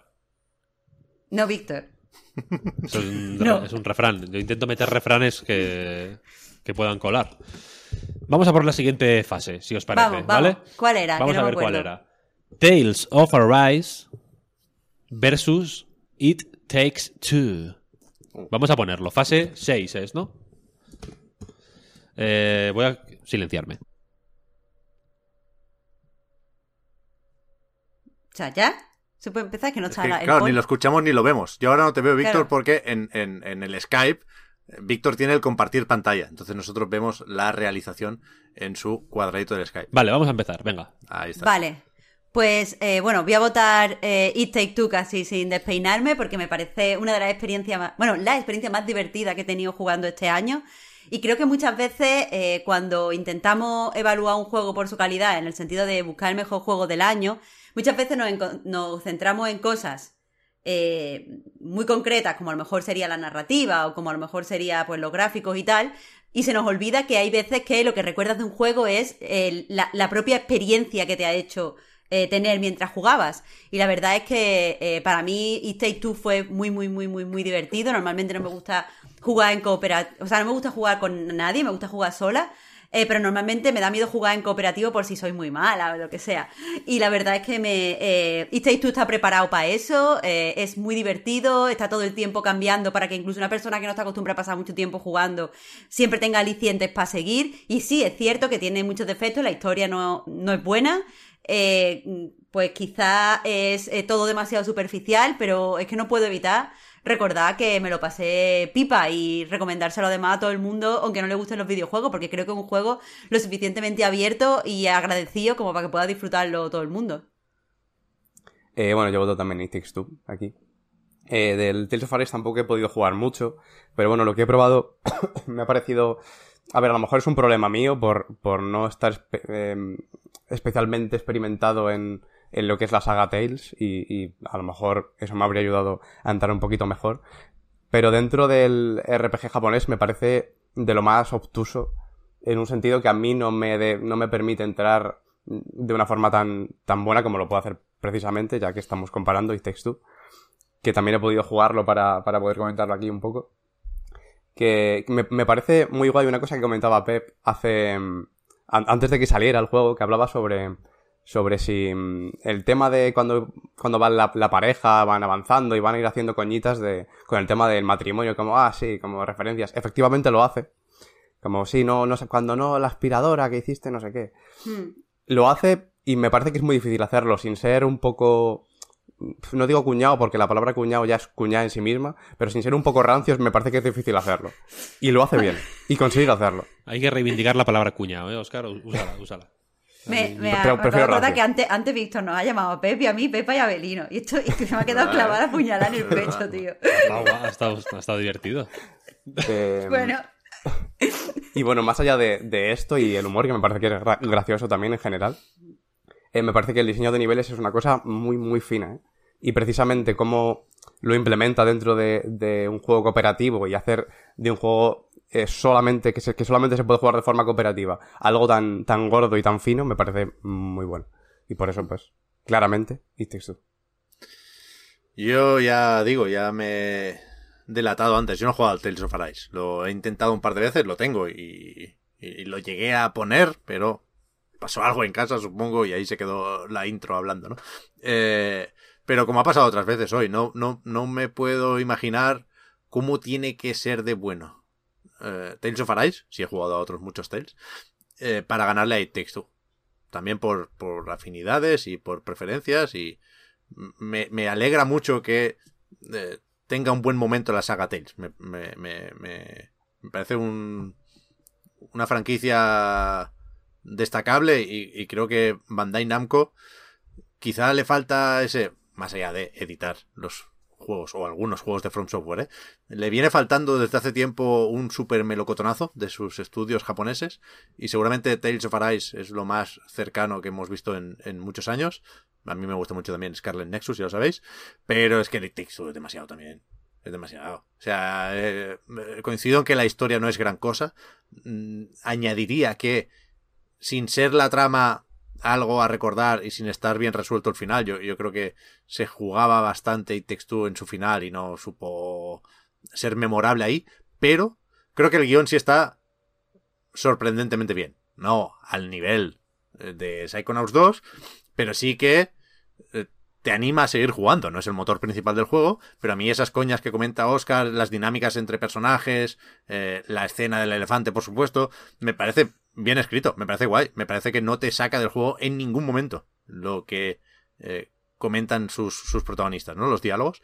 Pero, efectivamente, lo importante es todo lo demás. Es un juego con un ritmo y un diseño y una manera de poner en valor la variedad que es que se hace en muy pocos juegos o lo saben hacer muy pocas compañías. Creo que es una apuesta muy, muy, muy decidida por lo que hace videojuego a un videojuego. Y, y yo, de nuevo, ¿eh? voy a recordarlo siempre como eh, el juego con el que Joseph Fares nos cayó la puta boca, a todos. Porque eh, te guste más o menos el numerito del Fact y Oscar, el momento, ¿os acordáis? Cuando anunciaron este juego en, en EA Play, que decía, es como una montaña rusa de emociones, no habéis jugado nada igual. si todo el tiempo está cambiando, Claro, no sé qué, y cuando, flipado cuando estaba a punto de salir el juego, dijo en una entrevista, si alguien se aburre yo le pago mil pavos. Vale, eres un puto flipado, tío. Te salió medio bien el Brothers, eh, la huella así, así, y aquí ya te vas a pillar los dedos. Y los cojones, hizo todo lo contrario, hizo un melocotonazo, chapó. eh, se podría saltar un par de cursos este juego en, en, en la eliminatoria. Ha ganado 279 a 81. Yo voto en blanco. honestamente, pues no he jugado It Takes Two, no he jugado It Takes Two. Ah, Ya he terminado la votación, entonces digamos que en el juego ya no entré. Pero no me he terminado Tales of Arise y no he jugado It Takes Two porque soy otaku, entonces no tengo amigos. Pero... Pero Tales of Arise tampoco me parece para estar aquí, en realidad. Probablemente con jugar 10 minutos a It Takes Two lo, lo dejara. Y no porque no tenga virtudes, porque es al revés. Es un juego que, que sabe crecer, pero es de crecimiento muy lento. eh, como, como mal JRPG. No sé si me explico. Es un, es un juego que tiene. que se toma mu- mucho tiempo para todo. Para todo, para todo. Y no Es le va. pesado. Y es muy, es muy cansino. Tú decías lo de, lo de Shin Megami Tensei 5. Shin Megami Tensei 5 en dos horas está corriendo. La rueda está girando. Este, Eso me gusta. este se toma su tiempo. Merece la pena, quiero decir, es un... por- por- se me ocurre, yo qué sé, Xenoblade Chronicles X, por ejemplo, otro juego también, mm, o incluso el 2, ¿no? Que se toman su tiempo y son huevones eh, a más no poder, pero luego al final merece la pena, ¿no? Tales of Arise eh, va lento, va lento. Se puede ver un poco, como decía Rosana, que va a fuego lento, o se puede o se puede pensar que no, que no tienes tiempo para. ¿Sabes? Que no tienes el tiempo para andar con, estas, con estos trámites. Es un juego de trámites lentos. Ahí cada uno, pues ya le encaja mejor o peor. Yo, si tuviera que elegir un juego de Bandai Namco de. Para, para ser el juego de Bandai Namco, ¿no? Que, que, estuvi- que no fuera el. O, o Dark Souls o, o, o el Musou de One Piece, vaya. Para mí sería Scarlet Nexus aquí, vaya. Más que Tales of Arise. Pero Has visto que le han puesto desafíos, Víctor, ahora, ¿eh? Hay una actualización gratuita. Bastante guay. A por él, a por él, a volver. Eh, pero ahí vamos. Eh, ha ganado It Takes Two, ya digo. Y la siguiente fase, fase 7, es. Ahora no veo yo, me cago en mi calavera negra. Unpacking contra Monster Hunter Rise. Unpacking versus Monster Hunter Rise. Hostia. A ver. ¿Empiezo ya? Sí, sí, sí, no hace Ah, falta. como se, como se quita Víctor y Va pone, la de esa. Marta, va a hacer así, se escupe, se escupe así en la mano, Marta. No, no, no, no, no. Es que estaba Empieza, esperando que pusiera Dale, Víctor eh, dale, la dale. polla. Eh, el, a ver, eh, me hace mucha gracia los Feline, Monster Hunter Rise sé que está muy bien, eh, pero eh, creo que, que es muy... hay que darle valor y hay que darle peso a lo que ha hecho eh, Unpacking. Normalmente cuando hablamos de videojuegos que exprimen las posibilidades del videojuego y que solamente se basan en el propio medio para desarrollar su experiencia, normalmente eh, lo relacionamos todo con el gameplay, sobre todo con el movimiento y con la acción, porque nos vamos pensando directamente en los arcades. Sin embargo, Unpacking es un juego, o sea, es, es un producto, un proyecto que eh, lo que destaca es su narrativa, pero para crear esta narrativa solo usa recursos relacionados con los videojuegos. En ningún momento hay un diálogo, en ningún momento te meten una escena de dos personajes hablando. La historia te la cuenta simplemente a través de lo que tú como jugador puedes hacer dentro del espacio que te propone el juego. Y nunca había visto una historia contada de esa forma, con tanta fidelidad hacia sus propias premisas. Entonces, eh, me parece tan tocho lo que hace Unpacking que eh, mm, ninguna canción de gato puede ganarle a eso. Lo siento. Yo no voy a decir mucho más de lo que ha dicho Marta, vaya, también voto Unpacking.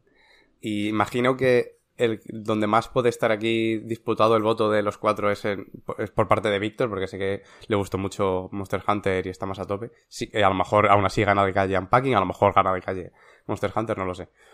Pero precisamente lo que dice Marta, vaya, que, que lo que hace Unpacking dentro del medio y cómo aprovecha sus propios recursos y su propio funcionamiento en sí mismo, me parece que no lo- yo tampoco lo he visto antes, vaya, entiendo que no se ha hecho, precisamente, y, y tiene mucho mérito. Y, y bueno, pues poco más digo. Unpacking, Si Víctor ha votado en blanco antes, yo puedo votar en blanco aquí, ¿no? También. Se puede votar en blanco cuando- to- todas las veces si quieres. yo he jugado Esto a la... daña la democracia. He jugado, ya verdad. He jugado a las dos demos. Con lo cual puedo decir algo, pero puedo decir poco en ambos casos. Y no voto- sabía con será cuál un quedarme. voto, un voto demo. Sí, pero Unpacking me gustó mucho la demo. Eh, me, me, me gusta eh, me gustan sus vibraciones, me gusta que sea un juego de hacer mudanzas y de desempaquetar, de, de estar chill, pero no sé nada sobre su historia, con lo cual no, no, no sé cuánto va a aparecer cuando se la necesite.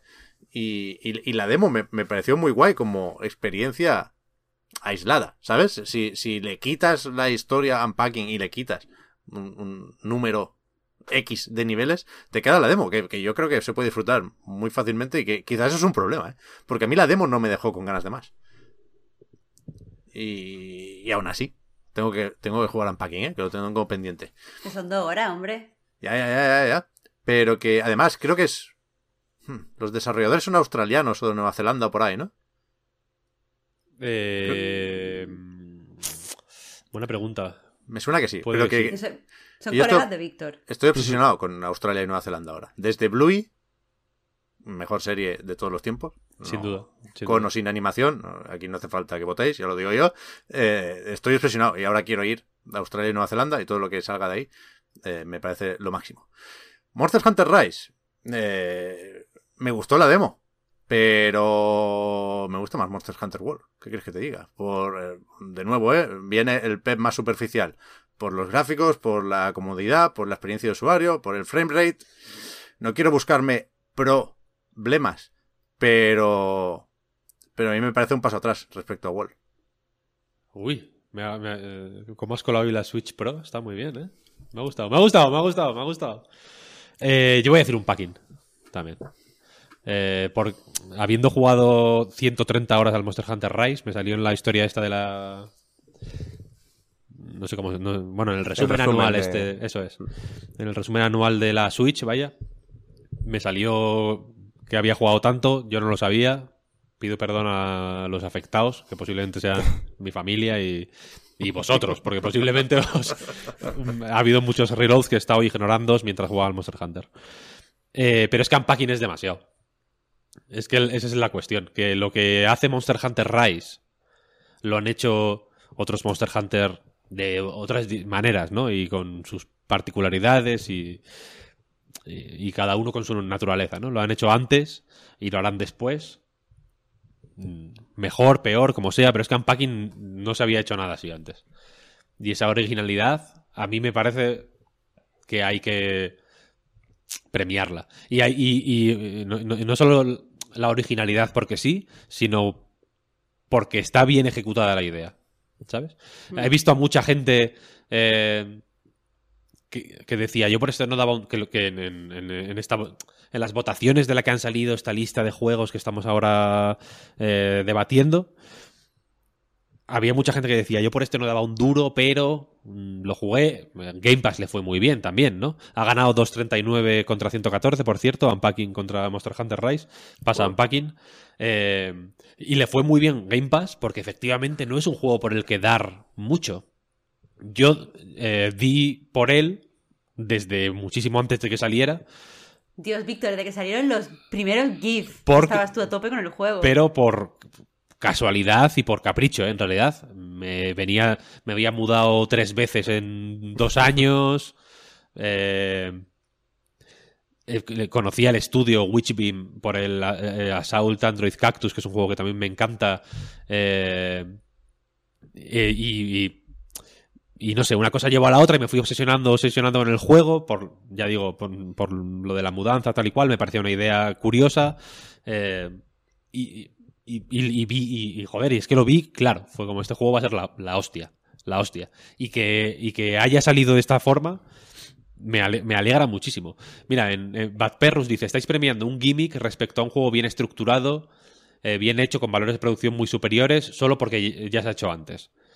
Eh, y no, o sea, creo que es un error decir que Unpacking no está bien estructurado, bien hecho, o, lo que, o que sus valores de producción no son eh, altísimos. Porque el Claro, mimo, el mimo, nada más. claro, el mimo que hay en cada, en cada posibilidad de poner una sartén encima de una mesa de madera, una encimera, el la taza del váter, la bañera, ¿no? En la- de- debajo de la cama, en una estantería, encima de un libro. Todo eso, o sea, la- la- la- el, el mimo y el cariño y el amor que hay en, en- detrás de Unpacking de verdad que es asombroso y, y, y, joder, no me. Y efectivamente no se puede poner dentro del horno. Explicaron, viste, no sé si visteis que explicaron Sí. en Twitter que, que la. eh, o sea, el. Bajar la tapa del horno y que los trapos colgados en la barra del horno colgaran de una forma satisfactoria era tan jodido que tuvieron que descartar meter las sartenes dentro del horno.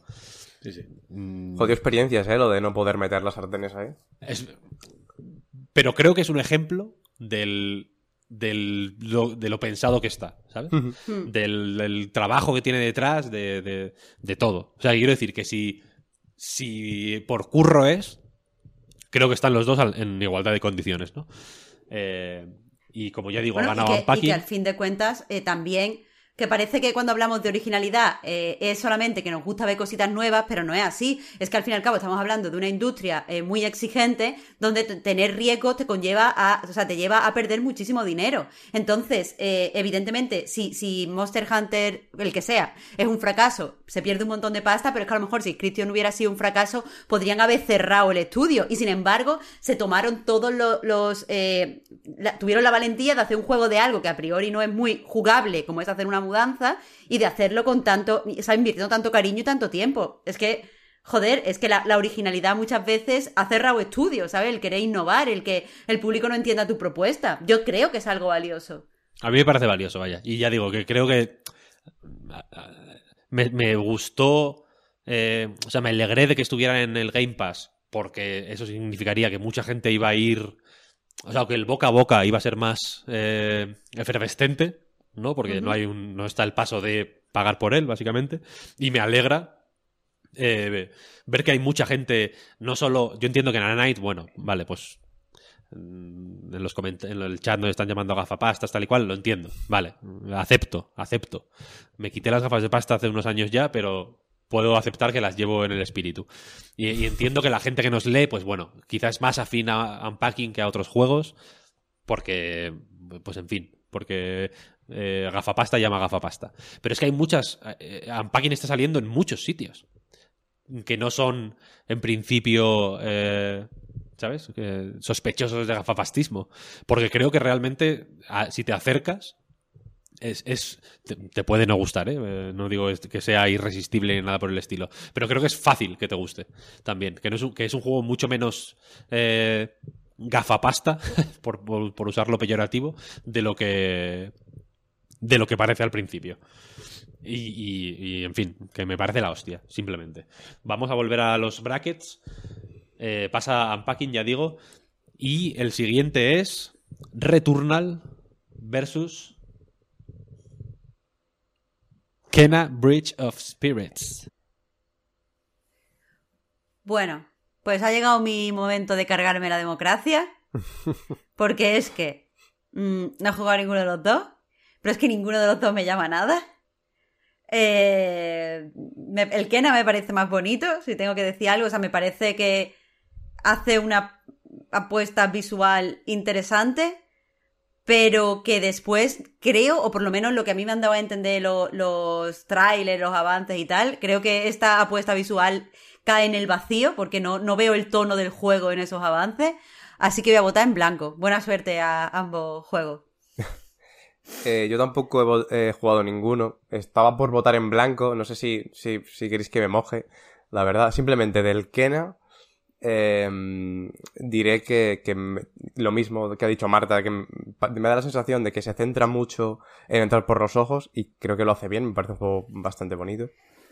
Pero no sé si a nivel jugable llega, va a ningún lado, en el sentido de que me pare- parece una cosa más simplona de la cuenta. A lo mejor me equivoco, a lo mejor no lo es. Se llevó el GOTY a Mejor Juego Independiente. Ahí ya cada uno sabrá, al lado de Inscription y... Y, Bueno, iba a decir Unpacking, Unpacking no estaba siquiera, ¿no? Es que si no estaba. No estaba siquiera nominado. Bueno, es igual. Eh, y bueno, de Returnal eh, va un poco por el tema de Deathloop de, de la de la apuesta de los juegos más grandes por el, por los juegos de bucles, vaya, y los roguelikes, que, que me parece curioso y me, me parece interesante cómo se puede implementar en, en una mm, en una forma de jugarlo más, más casual, más para todo el mundo, casual en el mejor de los sentidos también. Entonces, a lo mejor por eso tiraría más por Returnal, pero lo voy a dejar en blanco porque no he jugado ninguno ni, ni tampoco me llama ninguno especialmente. Ahí, Pep, Me ahí, parece- vamos, me, vamos. Me parece la votación más difícil hasta ahora, os lo digo, ¿verdad? Y, y- y seguramente es más de perfil bajo. Son dos ochos, en, en mi opinión. Pero, hostia, no sé, me gustan mucho los dos porque creo que los dos son mejores de, los que, de lo que parecen. Que creo que es un valor a tener en cuenta. Creo que el Kena no es ni tan simple como se suele decir, ni tan gráficos y ya, porque Emberlab tiene eh, tradición de estudio de animación. Creo que es un juego hiper competente, con un combate mm, bien pensado, con unos enfrentamientos que pican cuando tienen que picar, con un final súper satisfactorio. Y Returnal un poco igual. Returnal es más feo un pie. Eh, tráiler tras tráiler me iba dando una pereza que no me lo podía ni creer. Y mira que aquí nos gusta Housemark o Housemarquee. Pero pintaba muy mal, pintaba muy mal, pintaba muy mal. Y el cabrón es muy bueno en realidad. El cabrón es muy bueno. Y hay combates fenomenales. Y la historia, sin parecerme tampoco la hostia, creo que consigue mantener el interés. Creo que trabaja bien el bucle. Si nos ponemos a pensar en lo que se espera de un roguelike. Y creo que voy a votar a Returnal por el organillo. Realmente no. Ah, ya he votado. ¿Cuál he votado? Returnal, supongo. Creo que voy a... Sí, es que si me, si me pones la pistola en la cabeza y me haces votar rápido, me sale Returnal antes que Kena. Creo que sus momentos brillantes son más brillantes que los de Kena. Aunque Kena quizás es más regular y mantiene mejor el ritmo. El final del Returnal, debajo del agua, es muy malo el cabrón. Pero joder, no Pero el jefe color, final eh. vuelve a ser bueno. El, el jefe final vuelve a ser bueno. No hay color. Returnal, Returnal, Returnal. Yo he votado Returnal. A mí Kena me parece bastante pocho, sinceramente. Me parece un juego muy- de- demasiado blando para mí. No, y no quiero decir que sea malo ni nada, pero me parece más, más blando que los que los juegos blandos que, que, que son más que, que sí son más populares. Tipo, y Dios me perdone aquí, el Spider-Man de Insomniac, por ejemplo. Que me parece un juego blando y no me gusta por eso. Kena me parece blandísimo. Returnal, sin que- embargo, me parece duro como las nalgas de Arnold Schwarzenegger. Me parece un juego ¿En qué año? cincelado ahora. No, pues. El culo de Arnold Schwarzenegger eh, eh, si- en el unpacking tendría un buen efecto de sonido. Eh, Pero es que creo que lo que pasa con el, con el Kena sin haberlo jugado, eh, y me he dado cuenta, o sea, lo he pensado al, al compararlo tú con el, con el Spider-Man, es que creo que el Spider-Man tiene mucha personalidad. Y creo que Kena, aunque es muy bonito, le falta como un puntito de personalidad. Claro, Yo le tenía ganas, sí. pero es que de verdad me cuesta ver el tono en los avances porque no le veo eh, esa mm, personalidad atrayente.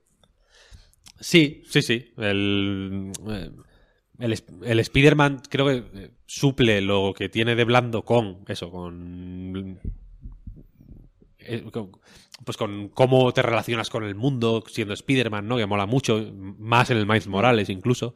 Y en el Kena, pff, sin más, sin más. O sea, no, no- ni, ni lo llegué a terminar porque no porque de verdad que no me estaba diciendo nada en absoluto. Y Returnal, Mira. sin embargo, me obsesionó mucho. Creo que, creo que es un juego que también o sea, ayuda que es, es muy afín con mis gustos. ¿No? Sí, sí. Al final eh, me gusta mucho esto. el estudio, me gusta mucho lo arcade, me gusta mucho eh, los roguelikes, me gusta todo lo que hace de base, me lo tiene todo para gustarme. Y creo que está bien hecho además y que tiene aciertos mm, inmateriales que, que es que es que también me gustan, joder, el, toda las- la parte de la casa me parece la hostia, la protagonista me parece la hostia, la, todo, la- los desafíos diarios me parecen la hostia, todo me parece, me parece un muy buen juego. Y por eso me alegro de que haya ganado 199 a 99, claro que sí, claro que sí, vamos a ponerlo bien. en el bracket. Me parece bien. Con, con- con el Kena, es que veo prejuicios, ¿eh? Eh, De verdad que no es tan. Alguien decía, se ve a la legua que es vacío. No, es que no. Y, y- y- y puestos a recuperar el beef de antes, si los ves de lejos, Kena y The Gang parecen juegos similares. Y, y- y no tienen nada que ver. The Gang sí que es flojo, flojo, flojo, flojo, flojo. Y en Kena hay, hay ilusión. Que es lo que Eh, nos pero faltaba The este Gang año. Es gratis. Es gratis. Bueno, No es gratis. de A ninguna mí- forma. Es malo Bueno. lo que es. Pero te quiero decir, yo sí veo dos juegos que a priori ninguno va a ser mi juego favorito. A mí me cuesta mucho gastarme el dinero. Eso también lo he dicho antes, porque soy un poco agarrada. Entonces, yo sí veo que mm, hay dos juegos similares y los dos son flojos y ninguno va a ser para mí, para mí personalmente, el juego del año. Y voy a jugar al que no tenga que pagar. Sé que eso no es un criterio muy válido, Pepi, lo siento. Bueno, pero es que que no me decir, gusta ¿no? gastarme dinero. Por algún criterio hay que tirar, está claro. Sí, sí. Pero que está bien el Ken. El Ken a mí me ha dado ilusión, ¿eh? Que es lo que me ha faltado este año. Eso, eso es verdad, eso es verdad. Goti, Goti honorífico para Kena por eso, por darle a Pep lo que necesitaba. Eh, yo lo que necesito es ir al baño, así que apúntate esto, Pep, porque tengo que mear, porque sé de verdad que me voy a mear encima. Pero no, no, no tengo Vale. nada claro que lo vaya a cortar, ¿eh? Pero bueno, vale, me lo apunto por si acaso. Voy a poner en los brackets para que la gente vea cómo va la cosa. Y ahora podéis hablar, eso se escucha. Así que adelante.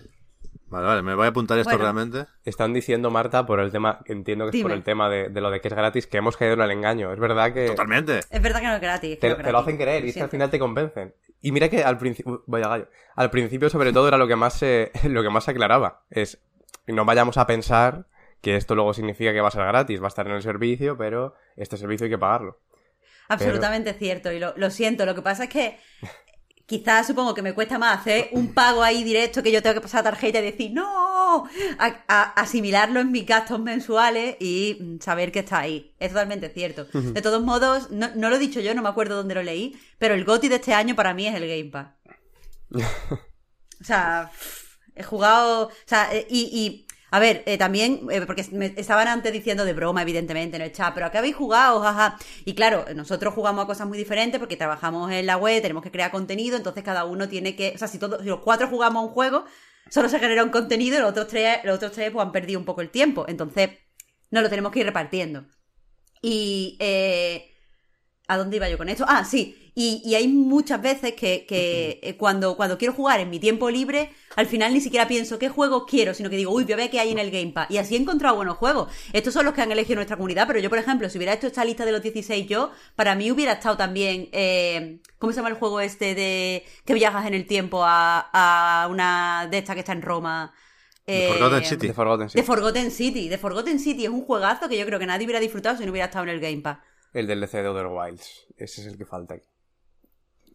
Pero... mm, Pensaba, Marta, de todas formas, cuando has dicho lo de el GOTI de este año es el Game Pass, que ibas a decir algo así como más el GOTI es los buenos ratos que hemos pasado. Algo, algo, algo No, así, qué, qué buenos ratos que hemos pasado. ellos. Lo que nos Qué hemos asco. divertido. Yo no ¿Cómo, me divierto. cómo se ha engañado el file? Mira que me cae bien, pero al final es un lobo con piel de cordero.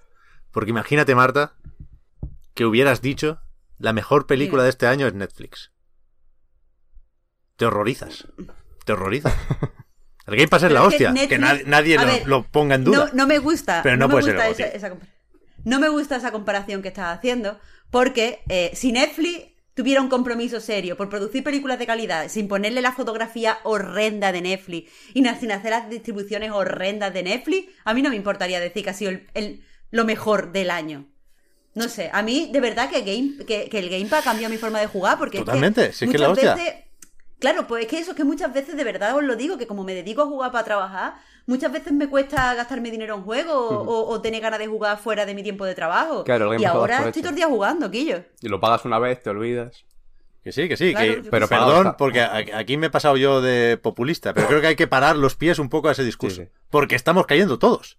Yo el primero, ¿eh? Ya. Yo también, si no sé a qué jugar, me voy a Game Pass. Sí, y sí. prefiero, efectivamente, jugar a algo regulero en Game Pass que gastarme 70, 80 cucas Ah. en algo bueno, que no las tengo. Pero hay que, eh, hay que separar servicios y juegos. El GOTI de este año son la los indies, en general. Es que. Yo no, el inscription y ya está, pero ¿para qué, para qué buscamos, tenido- para qué buscamos Pep, tantas este año Mira, Pep- ha Pep sido tiene la increíble sensación- a nivel de, de indies. Joder, Claro. es que me, me- O sea, eh, muchas veces los indies más Es verdad que los indies más llamativos han pinchado, se me ocurre el 12 Minutes, Ujú. pero es que hay otro montón de, de juegos chiquititos que se han quedado ahí, ahí, y están muy bien, porque hay uno también, que no me acuerdo del título porque soy la peor para los títulos, lo siento mucho, pero que avanza en la trama parpadeando, que no funciona muy bien, no funciona muy bien, pero simplemente a nivel inmersivo y a nivel de eh, lo novedosa que es la propuesta, a mí me gusta. Y, y el Overboard, yo creo que es un juego muy, muy, muy, muy, muy divertido, que tampoco entra en esta lista porque lo ha jugado poca gente. Yo creo que han salido indies muy potentes y que han intentado hacer cosas rápidas. O sea, cosas, El- perdón, cosas arriesgadas, yo qué ¿El sé. Daisy Dungeon es de este año también? No, pero ha salido este año en el Game Pass, que es puto juegazo más increíble. Es mi goti del año pasado. Uno de mis gotis del año pasado. En el Game Pass, está increíble. Bueno. Ha vuelto Víctor, aquí. hola Víctor. Hola, gente. ¿Qué me, qué me habéis liado? Ay, sí, se llama Before Your Eyes, gracias a, gracias a todos. Vale. eh, ¿De qué estáis hablando? De... ¿Qué tal la meada, Víctor? Me preguntan. Muy bien, muy satisfactoria. Mm, Mira, yo he dicho una cosa, Víctor, que ha, pe- que ha enfadado a Pep. Que he Sin dicho que el goti es el Game Pass. uh. Hot- buena hot take. Pep se ha enfadado mucho. Yo me he enfadado. Se ha vuelto loco. Mira, sí, sí, ha empezado a romper cosas. ¿Cuál ha sido el, el argumento para el enfado? ¿Sobre qué se apoyaba ese enfado? Es como decir ante Oscar goes to Netflix. No puede ser. A ver, es provocador. Pero es como cuando Charlie Brooker dice que el, que el mejor juego de la historia es Twitter. Es provocador, es food, food for thought. ¿Sabes? Pero que eso no significa.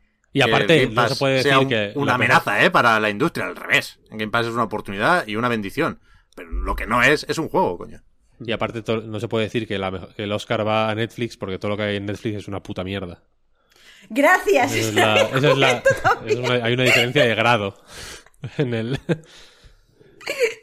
Eh, continuamos, si queréis. Hemos acabado 16 avos, sería esto, ¿no? Hostia, uf, queda mucho, ¿eh? A lo mejor va. habría que agilizar un poco. A ver, lo bueno es que ya hemos hablado de todos los juegos. Verdad, me Ya. gusta, me gusta. A a partir de ahora van a ser tres minutos de votación. Así que, eh, id, por favor, abriendo las botellas de agua, la- los refrescos, lo que tengáis, la lata de cerveza, el café. No os levantéis ahora del asiento. Id al microondas, calentaos el café, el agua del té, lo que sea que bebáis, porque ahora va a haber tres minutos de votación. Venga. Esta es la fase 2.1. Y los eh, juegos que compiten entre sí son Loop Hero, Ratchet. Lo siento por el sonido del teclado, pero es que mm, si no. Es la redacción, la redacción, sonidos de la redacción. Y Ratchet and Clank. Y la votación empieza ya. Porfa, Pep, empieza tú, que me da pereza. No, es que Vamos iba a cambiar el orden. Va a pasar otra ronda el Ratchet. Pero es que a mí no me entró Loop Hero, vaya, ya lo he dicho.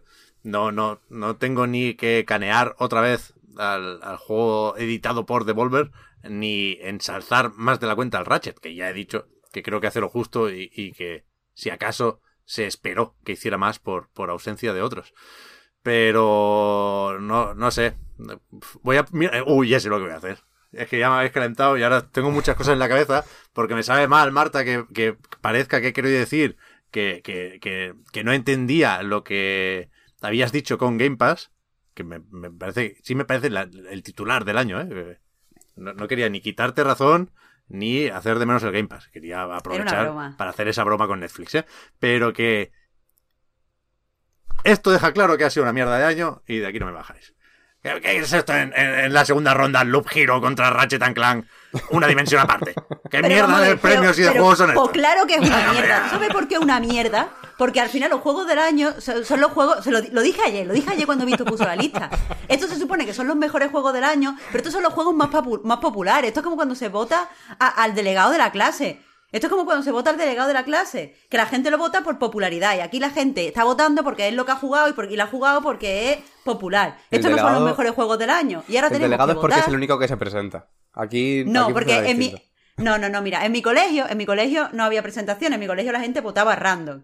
Y yo era siempre la delegada. ¿Y por qué era la delegada? Porque era buena gente, pero después lo hacía fatal, porque no apuntaba a la gente en la pizarra. Y la gente se me hacía reír y estaba toda, puta, la puta clase hablando, y entraba el otro profesor a regañarnos, porque yo no apuntaba a la gente a la pizarra. Y yo sabía que era la peor delegada. Pues esto es lo mismo, estos son los juegos mm, mm, que la gente accede, accede. Pero estos no son los mejores juegos. Y ahora tenemos que comer nuestra votación, Pep. Y ahora es que- te la tienes que comer. Mira, voy a decir, no, es que como no, no vamos a tener tiempo al final, porque vamos a acabar atropellados como siempre, lanzo aquí la reflexión.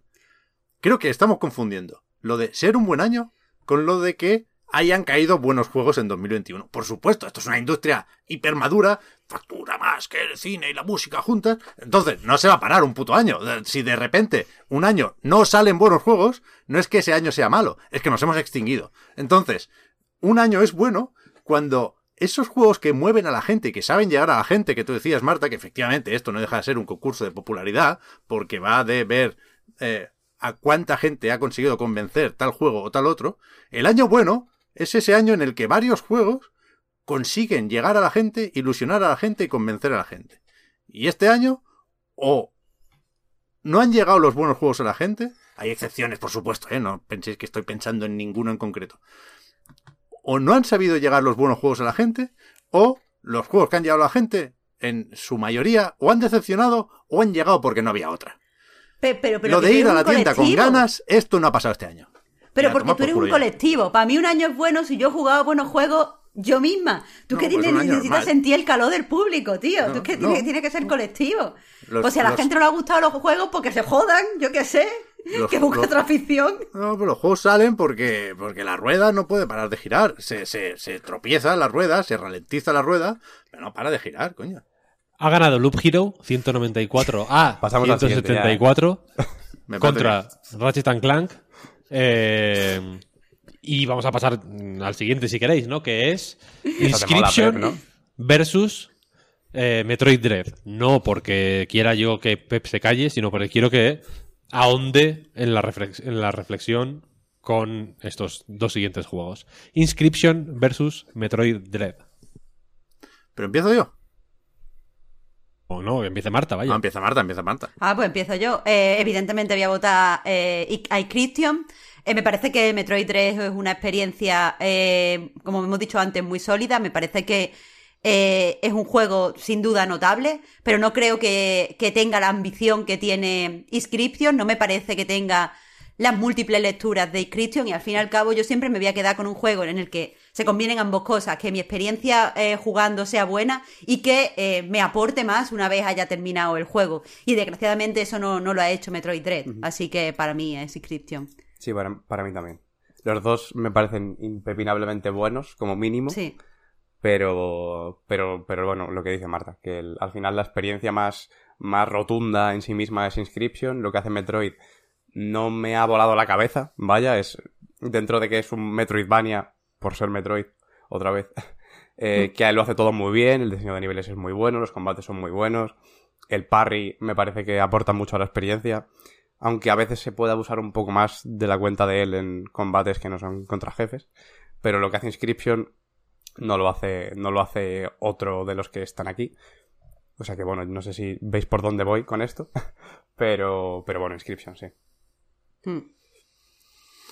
Inscription, sin haberlo terminado. Que aquí, de nuevo, fuera máscaras, yo estoy, no spoilers, en el segundo acto.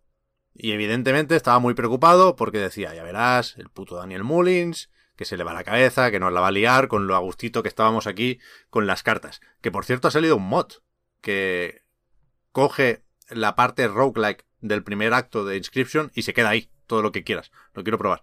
Pero dos cosas. El primer girito, y por lo visto, no es el mejor girito. No me desagradó. Me gusta más el primer acto que el segundo, pero no me desagradó. Entiendo que Daniel Mullins viene aquí a eso. O sea, es, es su firma. Si no hubiera metido giritos, si se hubiera quedado solo en el roguelike, no sería un juego de Daniel Mullins. Pero, si se quedara en el primer acto, si se quedara solo en el roguelike, probablemente sería uno de los 3, 4, 5 mejores juegos de 2021 igualmente. Insisto, es una genialidad. Es, es un juego que es demasiado, que es abrumador. O sea, a mí me pasó un poco como en el The Witness, que me da envidia. En plan, ¿cómo puede haber gente de, de mi misma especie, animales como yo, que puedan hacer esto? Que yo, que, que, que es que yo no sabría ni por dónde empezar. Que el cabrón cuando llegas a la cabaña, cuando te pone la luna y todo, el otro día co- comentaba esta imagen porque me pareció muy potente, me parece que se siente como un juego de realidad virtual que todo lo que tienes a los lados y detrás deja de existir. Yo dentro de unos años no sabré dónde jugué a Inscription, en qué habitación estaba, porque estaba en la cabaña. Me parece alucinante lo que consigue este juego con, la ambientación. Eh, lo dije el otro día en Chiclana, la mejor de 2021, pero de lejos, pero de lejos. Una diferencia brutal, brutal. Jope, yo sentí eso cuando te hacen la primera foto de muerte por primera vez. eso, eso para mí fue súper impactante por el tono, ¿sabes? No, y, el, Metroid está bien, pero estoy de acuerdo en que. Y, sé que hay gente que tiene una experiencia distinta porque lo ha ido a completar, ¿eh? Pero el otro día me salió el resumen del año este de Nintendo. El juego más jugado, Mario Kart 8 Deluxe, porque juego sobre todo con mi hijo a la Switch. Después, Luigi's Mansion, 17 horas, que me lo volví a pasar del tirón con él, y el Metroid 12 horas, eh, que es lo que ponía en la pantalla del final, y ahí se va a quedar. O sea, no... Eh, deja poco pozo, en mi opinión, aunque es maravilloso lo que hace. Yo te diría que más con el control que con el diseño de niveles, aunque es excelente en todos sus apartados.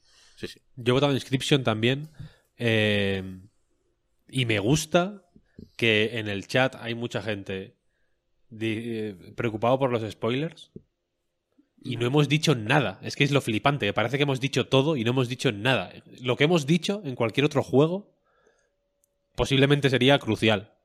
Pero este es tan bestia que no hemos dicho nada en absoluto. Para mí ha sido un poquito más de la cuenta, pero sigue sin ser nada. Sí, sí, estoy de acuerdo. Es eh, brutal, brutal, de verdad. Por favor, eh, jugad a Inscription, que es el juego que ha pasado a la siguiente fase. Eh, y pasamos a la siguiente, si os parece. Esto ya es eh, rápido, rápido, que es Psychonauts 2 versus It Takes Two. La cosa se pone caliente. Buah. La verdad es que este para mí es la decisión más difícil que he encontrado hasta el momento. Porque ambos me parecen juegos eh, excelentes y que tienen por derecho propio un lugar entre lo mejor del año. Así que me voy a retrotraer, supongo, a simplemente la, experiencia eh, jugable que me ha dado It Takes Two. También me gusta una cosa, que es que eh, It Takes Two ha sido desarrollado directamente con el cooperativo en mente y me gusta que el modo multijugador o el modo cooperativo no sea como un anexo a la historia, como puedes jugarlo así, pero si quieres también lo puedes jugar cooperativo. Normalmente los cooperativos siempre tienen, en mi opinión, muy poco impacto. Aquí se ha desarrollado directamente, el juego no puede ser de otra forma que cooperativo y eso me gusta, me gustaría encontrarme, la verdad, con más experiencias así que se han desarrollado así de base. Em, yo mm, sin haber jugado otra vez, lo recuerdo para que se tenga en cuenta aquí quien he jugado Psychonauts 2, yo voy a decir It otra vez. Por lo que dice Marta otra vez, porque al final em, es eso, lo, de que, lo de que sea solamente una experiencia multijugador es una, decisión súper arriesgada en realidad. Pero aún así consigue ser un juego súper familiar y súper cercano y para todo el mundo.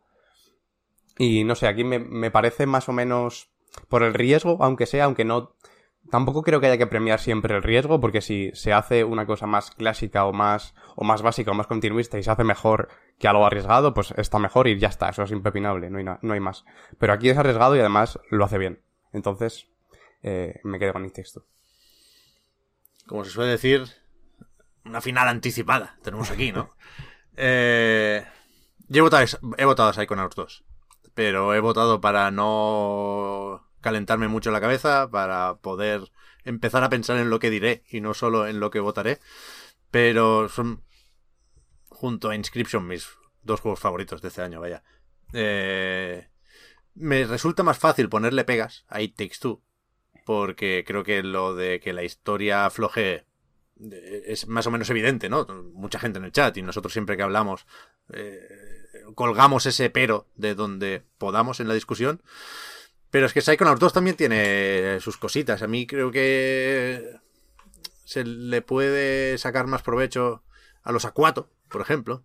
Me faltó un poco de eso. Creo que los coleccionables, como están puestos aquí, son un poco viejos. Pero... No sé, no sé. En It Takes Two me gusta mucho lo del cooperativo.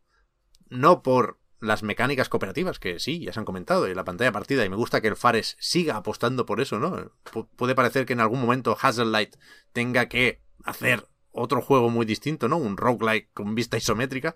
Pero no, no, se han puesto cómodos en, en, en la pantalla partida y me gusta que el juego empiece con... Hostia, otro momento populista, ¿eh? Se nota que vienen las navidades. Eh, la decisión más importante la tomas antes de empezar a jugar, que es con quién vas a jugar. Ahí texto. Y me gusta mucho eso, porque lo evidente es con tu pareja, si la tienes, y si le gusta un poco jugar. Pero, ¿y si? ¿Y si? ¿Y si el juego plantea unas discusiones que no deberíamos permitirnos en este momento? ¿Y si? Me mola eso, me mola eso. Yo lo jugué con mi pareja y fue una decisión correctísima, ¿eh? Y creo que a poco que se pueda, el juego tiene que jugarse así. Pero es que el Psychonauts 2 es una maravilla. Es una maravilla. Ha ganado y texto, en cualquier caso. Ha ganado It Takes Two, 196 a 131. Yo aquí votaba en blanco también. Ya digo, no tengo amigos y no tengo un tiempo de jugar a Psychonauts 2. A lo mejor propongo, ya que agilizamos la votación, podríamos agilizar también un poco nosotros, ¿no? Por ir un poco... Que al final, por ejemplo, a ti, Víctor, has mí- no dado tiempo a decir nada. Yo no quiero hablar, no te preocupes. Vale, cuando, vale. cuando quiera hablar ya hablaré. Vale, vale. Eh, la siguiente es Unpacking versus Returnal. Dale, Marta, no digo más, no digo más, dale. Bueno, es una decisión. Yo eh, personalmente no hay, no hay ninguna explicación racional. Personalmente me gusta el unpacking, voy a votar por ese, simplemente por mi gusto personal. Pero sí que mm, está interesante, creo, este enfrentamiento, porque al fin y al cabo vosotros estabais hablando de Returnal. eh, como un juego eh, complicado, como un juego exigente, y yo muchas veces tengo la sensación de que a la mayoría de jugadores les entra mejor una experiencia exigente, son gente que gestiona, los jugadores en su mayoría son gente que gestiona muy bien la frustración, entonces siempre van a, van a eh, escoger un juego que les permita mejorarse a sí mismos. Sin embargo, como digo, personalmente eh, hay un momento de unpacking que a mí me pareció una de las cosas más bestias a nivel de historia que he jugado últimamente y la forma en la que te exponen ese momento eh, también juega con la frustración en cierta forma y, y me, me impactó muchísimo. Así que, que bueno, eh, no puedo. eh, Incluso la gente que a priori piense que no le vaya a gustar porque es gafapasta, le diría que, que lo jugara y que vea cómo utiliza la frustración, algo tan común dentro del videojuego, eh, cómo lo utiliza Unpacking de una forma amable y para contarte una cosa. Yo voto Unpacking también. Y, mm, y bueno, lo, lo- lo que dice Marta de que sea para todo el mundo, creo que es muy fácil identificarse con, con la- lo que se presenta. Creo que precisamente además la historia está inspirada en las vivencias de, de la creadora, ¿no? Ujú, Eh, sí. Rowan Breyer, puede que se llamara. Hay una entrevista en analizgames.com. Eh, y, y creo que, creo que se hace muy bien y creo que es muy representativo, es muy fácil entender eh, lo que implica cada, cada paso que da en su vida. Y, y, no sé, me parece que, se hace muy... Además, no hay ningún diálogo en ningún momento. Toda, toda la parte de la narrativa que te cuento lo hace sin ni una sola palabra, más que un mini texto al final de cada, de cada fase. Así que fíjate, lo- voy a votarlo a favor y aquí voy a sacarle una mini pega, que es que al final se me hace un poco lento. Justo al final, la última fase, se me hace un poquito más lenta y más pesada de la cuenta. Pero creo que sigue siendo bastante impepinable en Paki. Pues yo aquí ya no puedo usar lo de la batalla de demos, con lo cual tengo que votar a Returnal, porque ese sí lo he terminado. Eh, si me atrapó en su momento, no necesité parar al parche de, de las partidas guardadas o del marcharte a mitad de bucle. Y, y no dudo que me va a gustar mucho Unpacking cuando lo termine, ¿eh? pero desde luego tampoco me importa recomendar Returnal, que es un juego que lo ha tenido todo en contra. Sony ha querido que el juego lo tenga todo en contra poniéndolo a 80 pavos. Es un sinsentido total y absoluto. Es mandar el juego. Es, es un feo para este juego. Porque. ¿qué, qué prefieres? ¿Que lo juegue mucha gente o que lo juegue poca gente? Han dicho que lo juegue poca gente. O sea, puestos a ganar el mismo dinero, yo prefiero que lo jueguen cuanto menos, mejor. Y me parece una cosa alucinante, de, de, de, de tarumbas total. Pero bueno, eh, entonces creo que la- la respuesta a eso tiene que ser. No, no sé si deberías gastarte 80 euros, pero juégalo cuando puedas, porque está muy bien. Y aprovecho también, mira, normalmente hacemos lo contrario, ¿no? Ojalá más juegos como Unpacking, juegos no violentos, juegos que aprovechen la narrativa del medio, tal y cual. Correcto, 100%. Pero aquí y ahora, jeje, ahora lo he dicho a propósito, eh, que no nos falten nunca los juegos de tiros, cuando los tiros son buenos.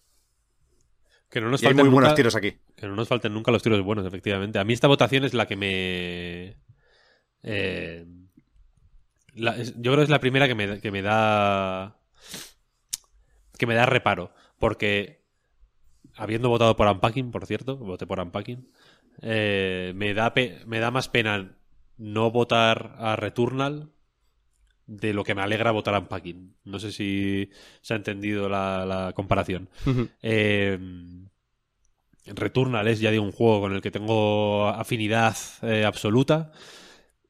Pero es que Unpacking es muy tocho, muy tocho. Eh, y, creo que lo que hace. Lo, que hace Returnal ya se venía haciendo. eh, Igual estoy jugando otra vez la carta de la, originalidad mm, demasiado alegremente, ¿no? Pero lo que hacía Returnal ya viene.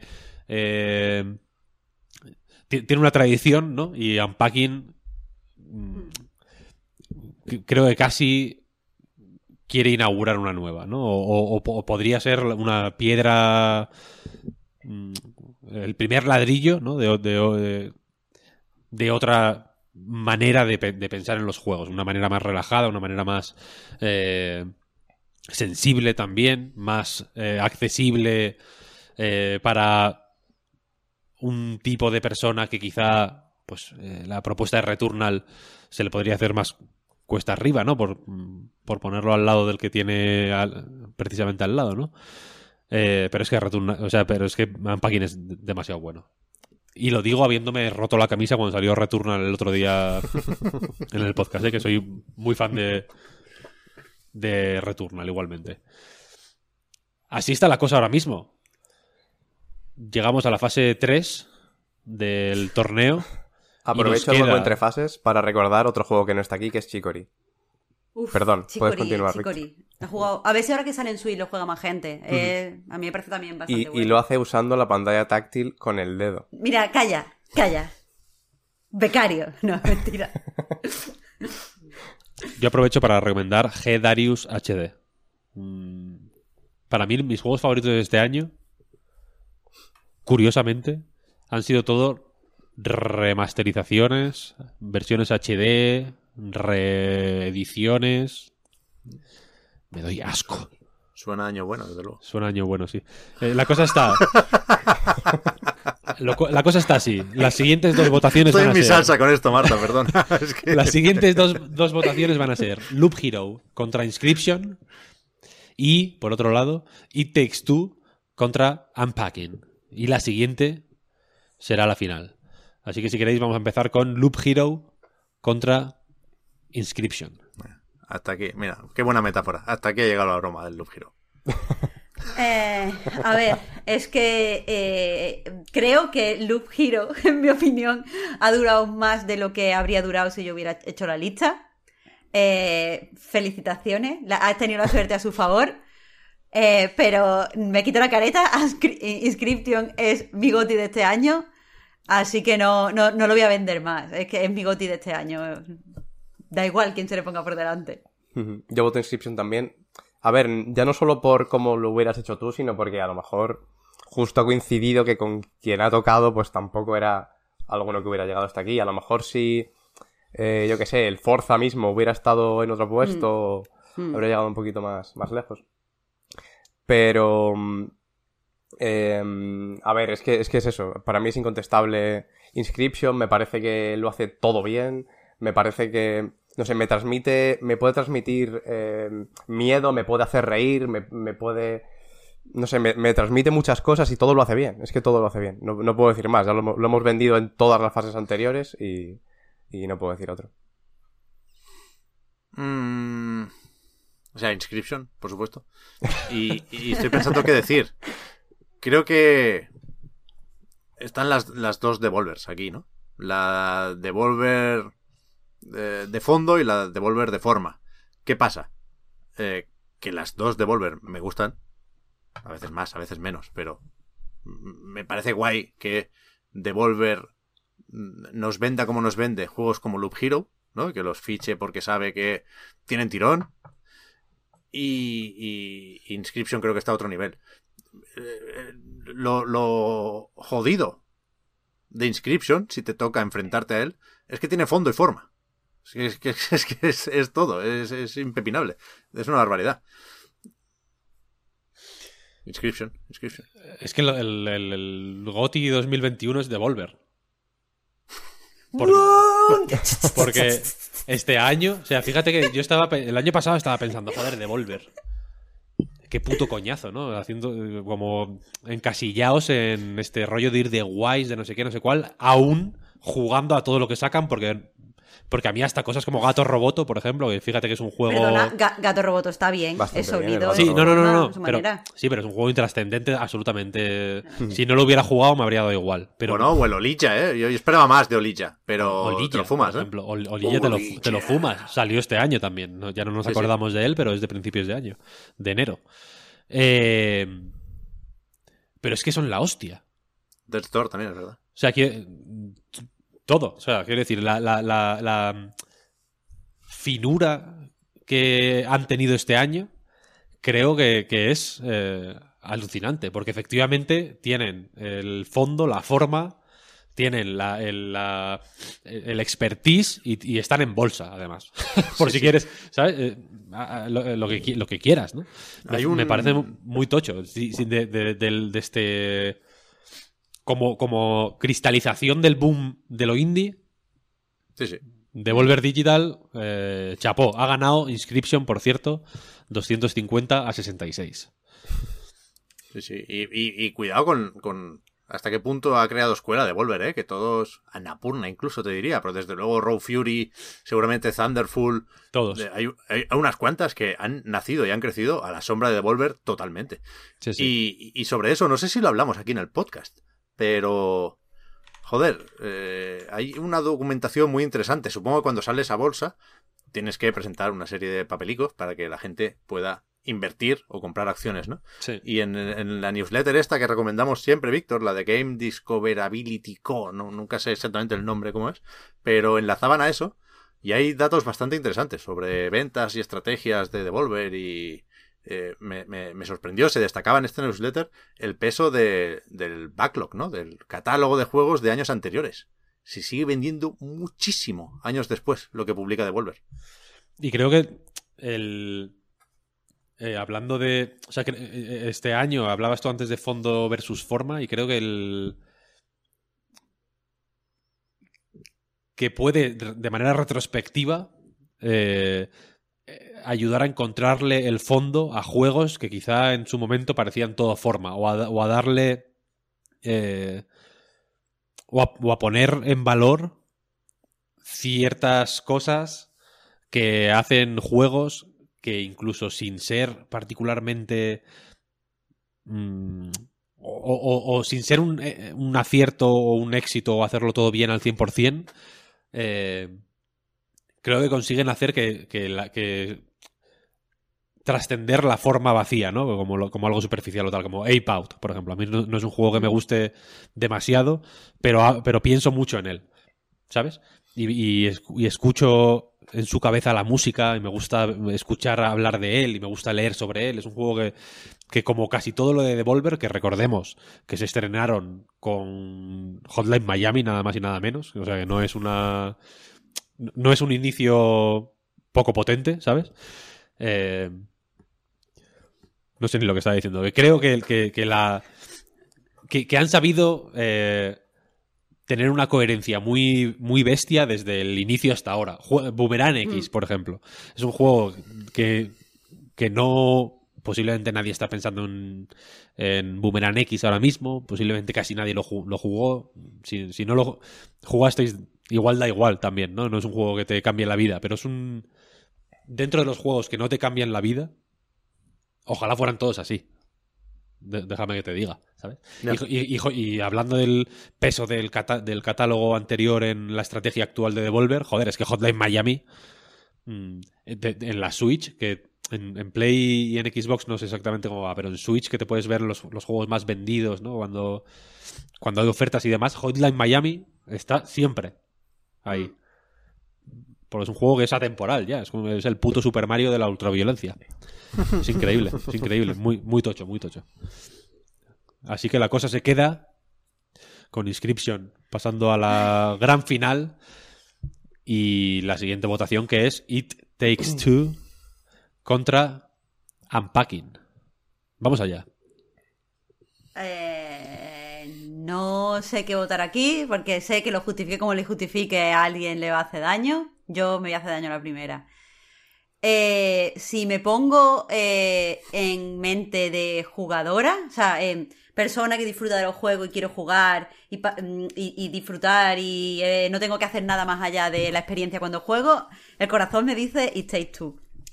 Pero si me pongo mi traje de persona que se dedica a hablar de juego y que se dedica a pensar a los juegos, o sea, en juegos, es obligatorio que se lo dé a Unpacking. Porque eh, al fin y al cabo, más allá de lo que decía Víctor de está demostrando que puede hacer otra cosa de otra forma y tranquilas y tal, eh, no eh, te- te- tenemos que recordar que la industria, yo creo que de una forma eh, masiva o de una forma mm, de- popular, piensa que tiene que acercarse al cine para poder contar historias de forma que lleguen al gran público y cuanto más se parezca al cine, más peliculita sea todo, más gente eh, conecta con la historia y creo que Unpacking da en cierta forma un golpe en la mesa y dice no, podemos contar historia con solo nuestras herramientas y que sean muchísimo más, eh, o sea, y que, y que en, en el contexto del juego sean aún más, eh, o sea, tengan un impacto mayor que si usáramos cualquier cosa, cualquier herramienta que viene del cine.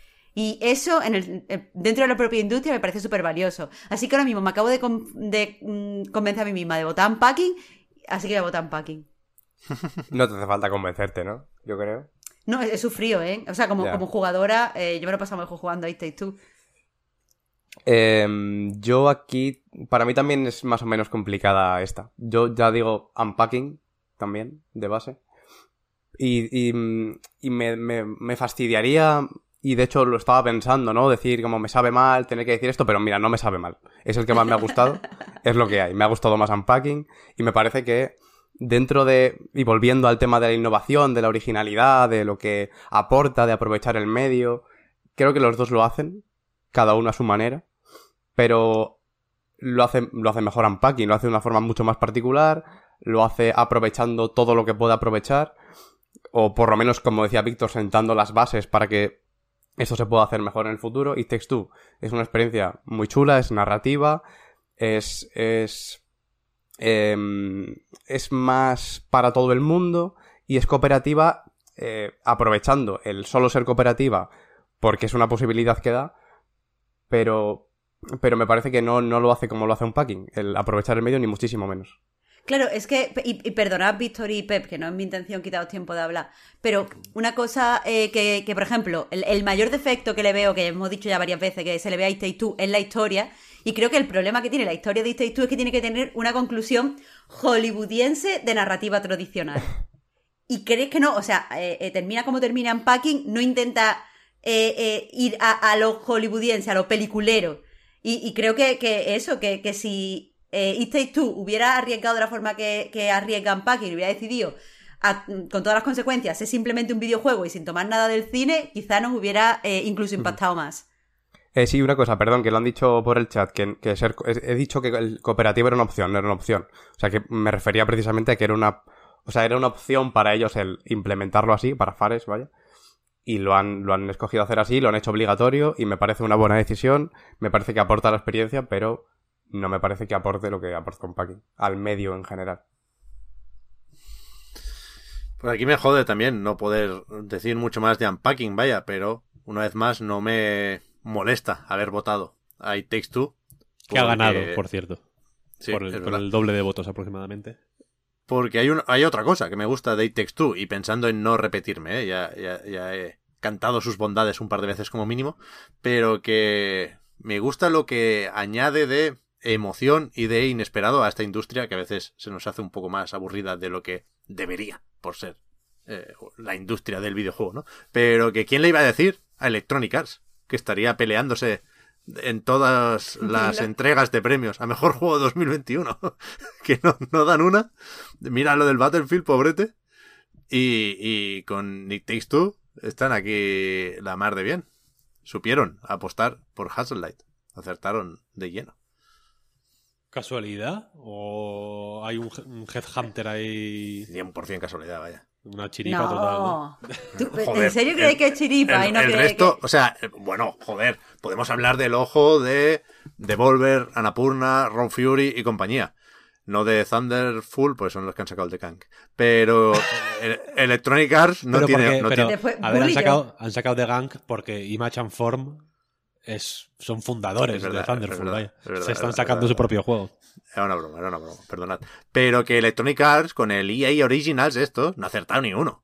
Ni uno. El Lost in Random, regulero. Regulero, regulero. El de... ¿Cómo era? El, el de... El de la barca, Marta, con el monstruo ese marino, que acabó editando Quantic Dream, no te digo más. Sea of Solitude. Ese, Sea of ese Solitude. juego es... Claro, eh, todos los Eh. in- indies de Electronic Arts son los que pasaban por ahí. En cambio, con el, con el Hazel Light tuvieron suerte. Y todos tienen una premisa que está guay, que, que atrae, que tiene buena pinta, pero no acaban de rematar. Y el Unravel, el Unravel mejor, mejor, pero tampoco es el indie de su año. Unravel está bien y ya. Unravel era guay. Era guay. Sí. Pero el 2, mira lo que te voy a decir, el 2 ya era malo, ¿eh, el cabrón. El 2 era peor que el 1, sí, sí. Pero el 1 estuvo guay, la verdad. El 1 estu- el uno estuvo guay. Eh, Eh, a ver. Tú, eh, tenías que decir algo, Pep, perdona. no, no, no, no. Ya está. Nada, yo, yo había votado a Unpacking. Lo siento. Ya digo, no tengo amigos, no tengo nada más que decir. Yo solo sé mudarme. La situación está como sigue. Eh, la gran final. Inscription. Desarrollado por Daniel Mullins. Publicado por Devolver Digital. Disponible en PC. Versus It Takes Two. Desarrollado por Hassellight. Publicado por Electronic Arts a través de su sello EA Originals. Sí, creo que sí. Yo he dudado entre Partners, pero Partners es el otro, son estudios grandes, ¿no? Eh, disponible en PC, PlayStation 4 and Xbox One. Antes de empezar la votación, si os parece, ¿qué tal si decimos... Yo quiero decir tres juegos que para mí son de los más interesantes del año. No voy a decir que sean mejores o peores que otros, pero sí creo que merecen ser jugados y que deberían ustedes que nos están escuchando jugarlos en algún momento si, si, si os sale de los- de apuntar los huevos. ¿Qué os parece? ¿Vosotros tenéis Genial. alguno que decir? ¿O, o voy a Sí, ser yo el- imagina. Vale. Eh, ya digo, esto no va a modificar la composición de los brackets ni nada. Pero voy a mencionar tres juegos. Si os parece, y os dejo hablar a vosotros. El primero es Bonfire Peaks, eh, que es un juego de puzzles de... desarrollado por Cory Martin, que es un tío que hizo uno que se llama Pipe Push Paradise, que igual es el más conocido que tiene, salió en la Switch hace un tiempo, pero también tiene otro que, está más relacionado con este, que no me acuerdo cómo se llama, la verdad. Está solo en Steam, es un juego de meterse debajo de... que es como de esconderse. No sé si lo conocéis. Es un juego de... es un... Eh, Sokoban, otro de puzzles así tipo de Sokoban, pero que va de ir eh, empujando pues cajas, sillas, mesas, tal, hasta, hasta que no se te vea. O sea, es como hasta currucarte y eh, ocultarte del, del mundo exterior. Bonfire Peaks sigue esta. eh, pues esta línea de puzzles tipo Sokoban en 3D, plañidera y, lastimosa. Porque lo que tienes que hacer es llevar una caja a una hoguera y quemar tus recuerdos. Y es un juego de puzzles extraordinario. Hiding Spot se llama, efectivamente. Muchas gracias, chat. Eh, el otro juego que quiero mencionar se llama Inner Tao y es otro juego de puzzles eh, en el que controlas dos piezas en una especie de eh, yin-yang y tienes que ir moviendo de nuevo en un juego de puzzles ti- tipo Sokoban estas dos piezas, eh, empujando eh,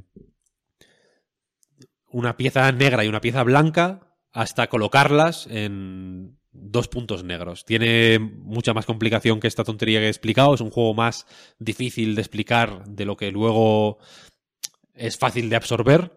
Mm, al final se entiende fácilmente, pero es un juego con muy poca grasa. Es un juego con, con, con mucha carne. No, no, quizá no llega a ser Stephen Sausage Roll, en el sentido de que no hay, hay tiene sus puzzles de, de- de- de explicación o incluso habrá quien diga que tiene alguno de relleno, pero es un juego exquisito y es una lástima que no lo jugarais, porque aparte es muy baratito. Y el tercero que quiero mencionar es Grotto. Eh, que hago un disclaimer porque es de Brainwash Gang, eh, son colegas nuestros, tenemos relación de amistad, no, no profesional, pero simplemente de amistad con ellos. Está también Josué Monchan, por ejemplo, que también es coleguita. Eh, pero me parece un juego extremadamente relevante porque va de no. De lo difícil que es comunicarse con los demás. Es un juego en el que tienes que leer la. Tienes que leerle el futuro a la gente o dar consejos a la gente a través de constelaciones que lees en las estrellas. Tú estás en una cueva, eres un, eres un personaje misterioso que vive en una cueva que tiene un agujero en, en lo alto desde el que se ven las estrellas. Y la gente del pueblo cercano, de una civilización guerrera que vive cerca, va a tu a tu cueva a pedirte consejo. Ellos te piden consejo sin saber. eh, tú, tú no sabes mucho más contexto que el que te cuentan y tú les tienes que responder con una constelación. Las constelaciones tienen como unos refranes asociados también muy ambiguos y muy abstractos y tú les das consejos abstractos a preguntas sobre las que no tienes mucho contexto y ellos las interpretan como les sale de la punta de los cojones al final porque eso es comunicarse no Eh, tú dices algo pensando que eh, que sabes lo que estás diciendo y que se te va a entender bien pero luego la gente eh, pues básicamente entiende lo que le sale de los huevos es muy difícil comunicarse este juego va de eso y me encanta porque es mm, es un juego en el que no, nunca ganas. Porque siem- nunca te interpretan del todo bien como, como, eh, como querrías. Siempre hay equívocos. La gente se enfada contigo porque le dicen. porque les dices cosas que no les gusta oír. Pero esas cosas que no les ha gustado oír no son exactamente las que tú querías decir. Entonces va también de aprender a vivir con tus fracasos comunicativos, ¿no? Que es una cosa bastante jodida. Y es un juego muy denso, muy interesante, muy da mucho que pensar, es muy breve además, os lo podéis pasar en dos o tres orillas. eh, y lo recomiendo mucho. Esos son mis tres juegos. Los voy a poner en el chat por si queréis eh, enteraros de cómo se escriben.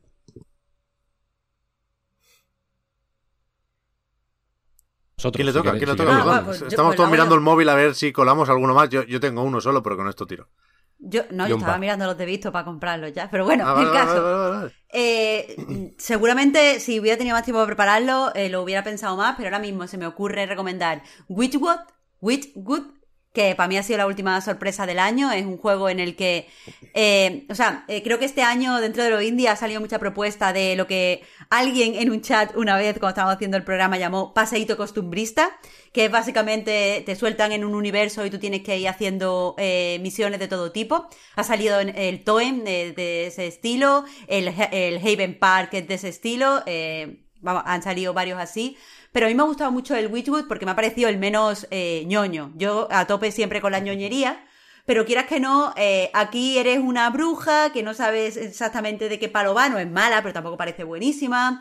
Eh, tienes que capturar el alma de ciertos eh, seres para dárselo al diablo, que quieras que no está guay. Eh, y me parece además que está muy bien diseñado de forma que eh, siempre tengas cosas que hacer en todo momento, pero no, no sea todo demasiado reiterativo, no tengas que eh, perder muchísimo tiempo recopilando a lo mejor porque hay mucho crafteo, pues no tengas que irte todo demasiado, perder demasiado tiempo recopilando materias primas. Eh, aparte me parece que el inventario está tan, tan, tan, tan bien diseñado que es un gustazo. eh, hacer fabricar cosas así que no sé me, me ha parecido una muy buena sorpresa final eh, también tuve muy buenas sensaciones con The Artful Escape. Entiendo que no es un juego para todo el mundo, pero a mí me gustan los juegos eh, en los que, o sea, que me, me, me gusta eh, estos desarrolladores que quieren crear un juego y que la experiencia de jugar sea como escuchar un disco. El que te puedas sentar con los cascos puestos y te dure lo que te dure un, disco bueno y, el juego esté reaccionando a lo que tú estás jugando. No es el mejor mm, juego del mundo, pero la verdad lo recuerdo con muchísimo cariño eh, y, y recuerdo eh, eh, eso, recuerdo su potencia. Y quieras que no, muchas veces hay juegos que se me desinflan y, y este es un juego que va potente todo el rato. Y por último, eh, lo he dicho antes, de Forgotten City. eh, aparte de porque renuncia, es un juego serio y adulto, pero que no, es, no tiene por qué ser violento, ni explícito, ni nada, no tiene que ir ahí, sino porque simplemente me, me, eh, me propició que me interesara por ciertas cosas dentro de, de la filosofía. Yo leo demasiado poco filosofía, eh, tengo muchas carencias la verdad, eh, en ese campo y bueno, me, me, interesó leer varias cosas a raíz de jugar y eso, que te estimulen de esa forma, creo que siempre es interesante. A mí me gusta cuando consumo cultura y me lleva a consumir más cultura, así que por si alguien lo quiere, además está en el Game Pass. Esas serían mis tres recomendaciones. Eh, bueno, yo eh, voy a recomendar dos jueguillos. Uno es el Unsighted. No sé si. no, sé, no sé exactamente ni siquiera si se pronuncia así. Entiendo que o eso o no muy lejano. Lo escribo por el chat. Ah, pero lo yo también en el chat, por si acaso. No, los ha escrito Víctor, los tuyos. Ah, gracias, los, Víctor. Los voy a ir poniendo, los voy a ir poniendo todos. Lo tenía, lo tenía preparado. Lo comentamos en un reload al final, pero bueno, no había mucho tiempo, había muchos ese día y, por recordarlo, vaya, que tampoco... No voy a decir mucho más que lo que se dijo ese día, pero... Pero está bien recordarlo. Es un... Em, es un juego a cyberpunk en pixel art muy chulo. El, el arte, quiero decir, me parece, me parece muy bonito. Y tiene en los propios menús, tiene tiene algunos planos a los personajes que son bastante, bastante imponentes, a pesar de ser eh, pixel art.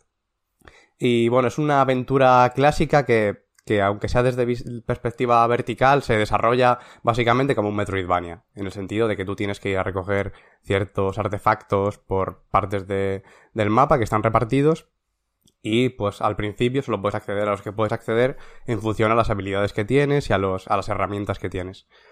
Eh, aún así, el juego yo creo que permite bastante saltártelo si sabes cómo hacerlo, que es una cosa que muy Nintendo en ese sentido, muy plataformas de Nintendo que me parece muy, muy chula que, el propio juego te lo permita, si eres capaz de, apañártelas. Y el combate es un poco más tipo Souls, en realidad, pero solo hay un, botón de ataque, diría, y permite combinar muy bien y, el, disparo y el, ataque a distancia. tiene botón de Sí, que, en realidad el ataque a distancia puede utilizarse también para habilidades de estas que te permiten avanzar, no necesariamente todas son de ataque. Y está muy bien cómo puedes combinar cada tipo de arma con, por ejemplo, los chips que te puedes poner. Rollo Nier Automata, tienes un máximo de, de huecos libres y cada chip que tienes, pues, pues ocupa un espacio en función de lo que te aporta. Y puedes combinarlos de, de formas que, que, que, te permitan jugar y, y combatir de formas súper distintas. Y dentro de que tampoco es un juego súper rotundo, sí me parece ligero en el buen sentido. Y creo que, es una experiencia chula. Y el otro es, eh, otra vez, ya que, mm, ya que no está por aquí, el DLC de, Other, Wilds. Me parece que, bueno, Echoes of the Eye se llama. No sé si ahora lo puede dejar eh, Víctor escrito, si no lo dejo yo luego. Eh, básicamente porque es más Other Wilds y el Other Wilds yo creo que se reivindica poco, que a lo mejor me podéis decir, bueno, se ha hablado bastante de él, siempre es poco, porque Outer Wilds es lo mejor que le ha pasado a la industria, básicamente. y, y, y, bueno, pues básicamente engloba un poquito todo lo que tiene el juego base en una zona nueva, en el sentido de que puedes eh, utilizar sus, sus herramientas, sus sistemas en su mundo que, que te permiten a su vez pues eh, atravesar sus obstáculos y descubrir nuevos misterios, que por supuesto aquí también hay mucho misterio y me gusta mucho que parte de esos misterios estén en la propia forma de entrar al DLC. Lo que es abrir la zona nueva lo haces también a través de descubrir un, secreto que, que, hay en una torre de radio en el, en el primer planeta. Y no voy a decir mucho más porque es un juego que, que pierde un poco al, cuanto más sepas de él. Eh, lo que sí voy a decir es que tiene partes de terror, que no creo que sea spoiler, porque en, el, en la propia. en el propio menú de pausa, una vez tienes ya el, el DLC comprado, te pone la opción de. una opción de, accesibilidad de reducir el miedo. A mí no me parece que sea para tanto el miedo que da, pero entiendo que, que a lo mejor si la experiencia sobrecogedora, que ya es sobrecogedora de por sí en el, en el juego base, y me parece que está muy bien que, lo sea. Yo voy con, con el. Con, escalofríos por el juego, incluso por el juego base. Cada vez que, exploro una cosa nueva, me, me pierdo en un, en un, planeta, yo, yo estoy pasándolo mal por, por, lo que te transmite el juego de sensación de estar perdido. Y creo que precisamente es una cosa que, que, aprovecha también y se, se implementa en, en, el DLC. ¿Y usted, Pep?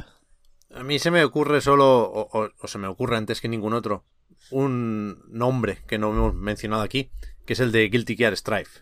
Que creo que con este pasa algo que lleva muchos años pasando, yo lo he dicho muchas veces. Creo que con la lucha se tocó techo muy deprisa. Creo que es.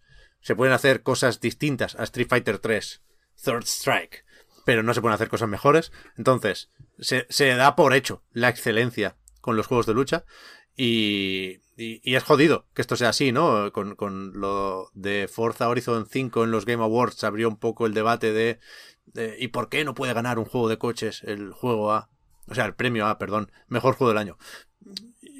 Lo veo y subo. ¿Por qué no puedo ganar un juego de lucha? No, es, no se me ocurren muchos juegos mejores este año que Guilty Gear Strive. No se me ocurren muchos juegos más rotundos, muchos juegos más difíciles de mejorar. Y, evidentemente es una cuestión de popularidad, ¿eh? evidentemente. Pero que, que es, es increíble, es la hostia. A, mí no me...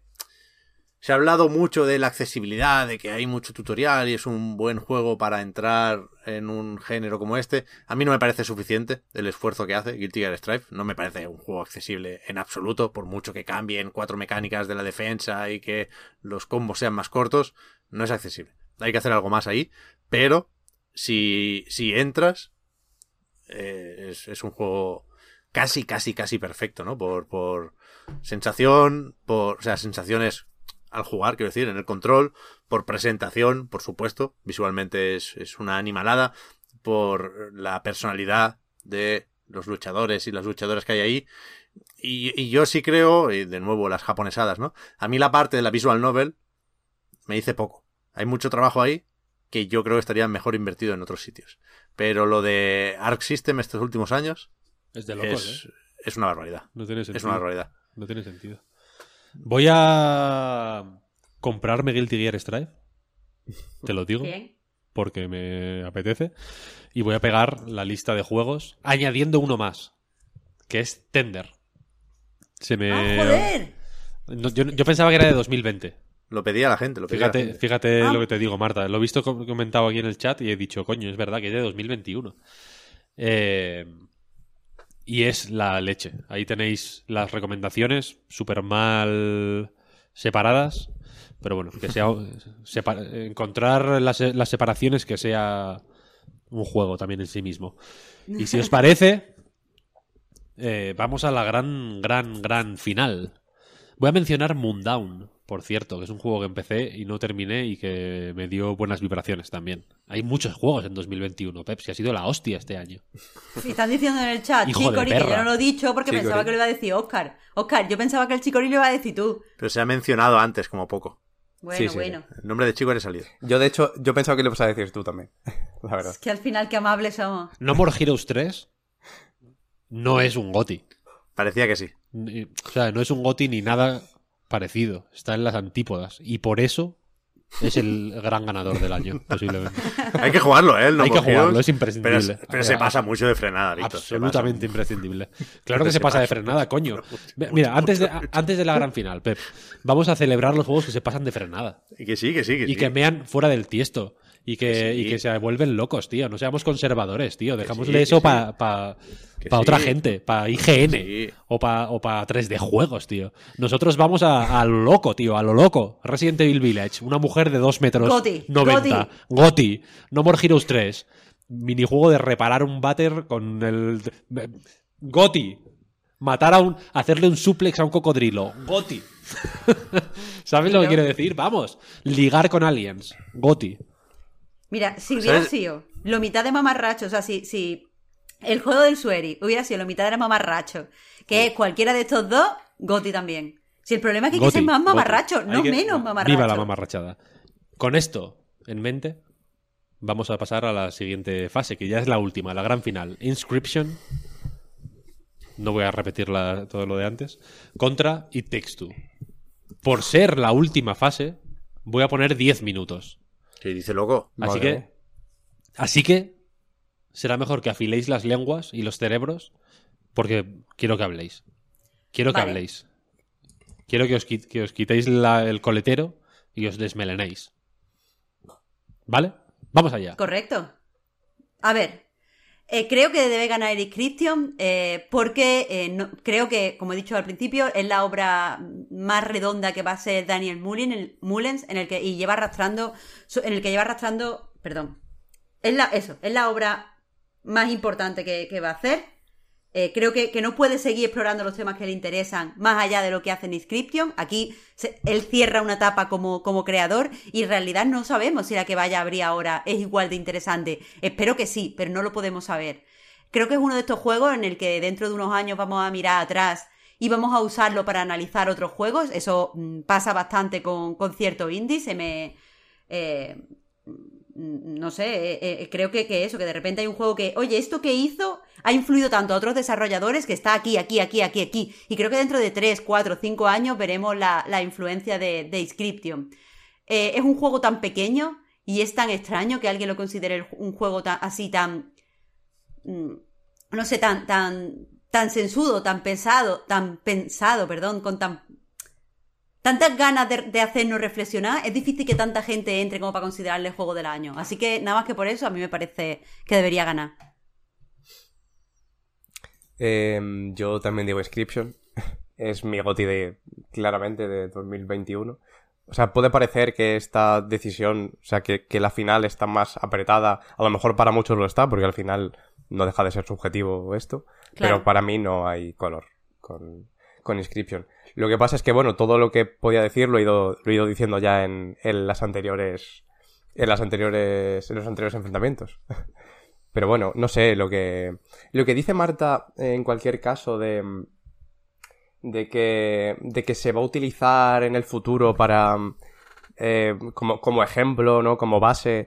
Y se van a coger cosas de aquí. Me cuesta verlo. No, no es que no me lo crea, por supuesto, pero me parece que, que es muy particular cómo lo implementa aquí. Me parece que todo tiene sentido por cómo es el, el juego y precisamente por cómo lo implementa dentro de sus propias mecánicas y su propia narrativa. Y di Marta, que te veo ahí. Pero, pero, perdón, perdón, me refería a las ideas, no a las cosas que hace el juego. Pero, por ejemplo, mucha gente cuando se habla de un juego adulto que rechaza, o sea, o que critica el uso de la violencia, enseguida va, porque en Undertale no sé qué. Ya. ¿Sabe? Como que se queda la primera vez que tuvimos contacto con ciertas ideas. Eh, evidentemente, si hemos jugado, por ejemplo, a The Hex, que analiza los tropos de, de los videojuegos, hemos jugado a Pony Island, que ya habla sobre el, acto de jugar, eh, Inscription no, no es tan, tan, tan novedoso. Pero sí que es cierto que eh, con- mm, consigue condensar todas las cosas que piensa Daniel Mullens. Y creo que mucha gente va a acceder a estas ideas eh, a través de este juego, porque quieras que no, está haciendo más run run. Y eh, nosotros mismos, la gente que nos dedicamos a hablar de juego, lo vamos a usar como base para pensar otros juegos. No, no porque esos juegos lo implementen, sino porque el pozo que ha dejado los desarrolladores y que creo que va a dejar en nosotros a la hora de hablar de juego está ahí y no se puede quitar. Sí, por ahí te lo compro 100%. Sí, sí, totalmente. Y, bueno, pues también lo que he ido diciendo en el resto, me parece que lo hace todo bien. Me sabe ser un juego de rol, no un juego de rol en el sentido de un RPG, sino un juego de rol como lo es Dragones y Mazmorras, porque lo es en, durante la cabaña. Es al final lo que es ese, ese roguelite, o a mí es la sensación que me da. Al menos sabe ser un buen juego de cartas, sabe renovarse, sabe hacer que lo que eh, combinaciones de cartas que para ti puede parecer que solo centrándonos en lo que hace como juego de cartas, vaya.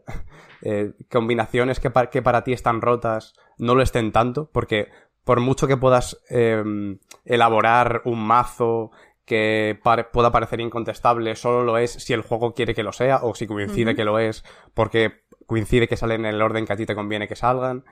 Eh, y luego todo lo que ocurre eh, fuera de, de las propias partidas, que en la propia cabaña, centrándonos aquí, es, es una escape room en sí misma.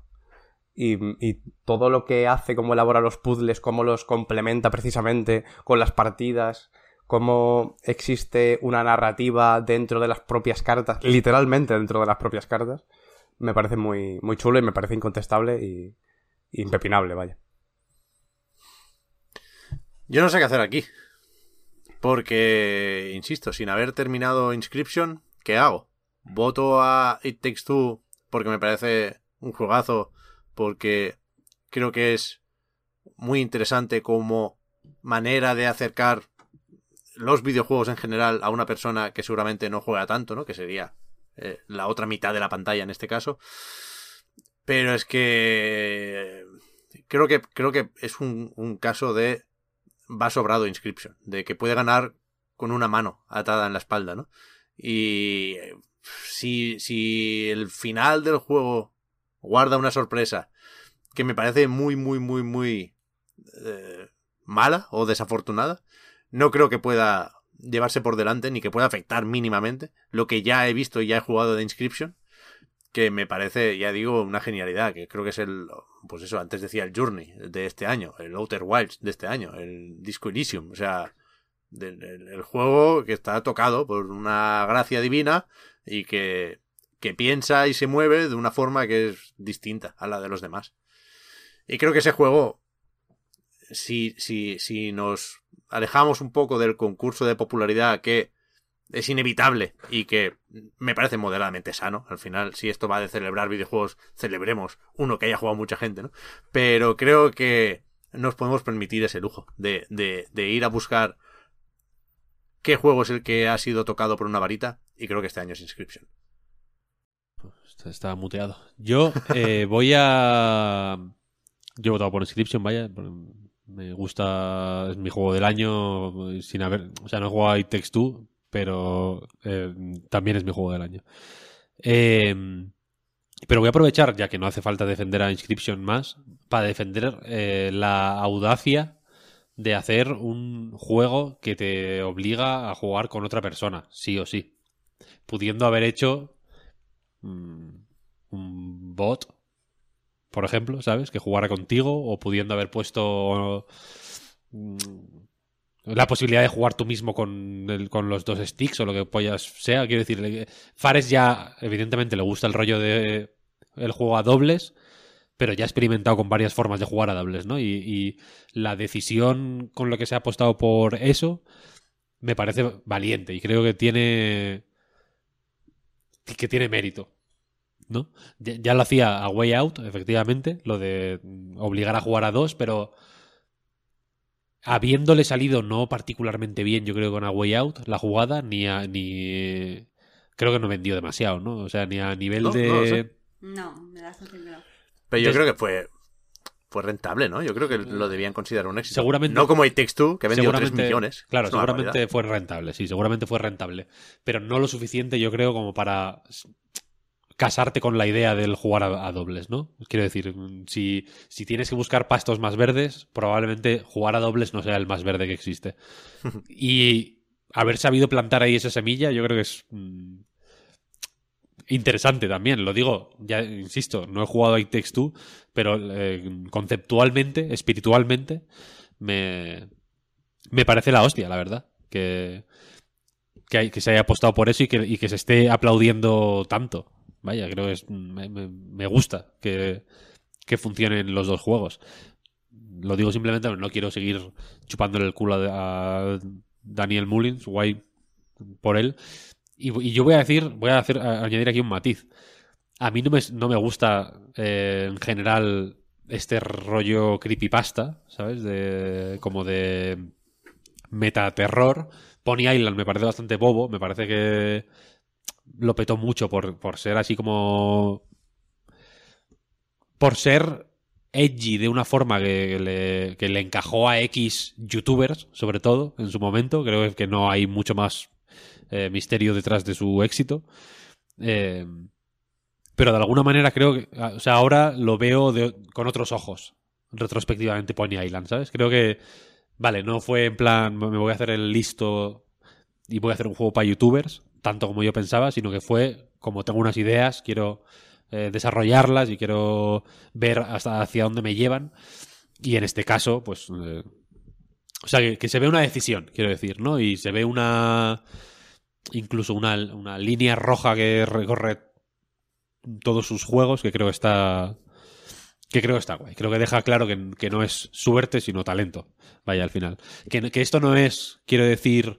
Eh, gana Inscription porque ha tenido suerte o porque es el niño mimado de o por lo que sea, ¿no? Creo que hay una creo que hay un valor real, objetivo, más allá de pues eso, de que haya caído en gracia a X personas.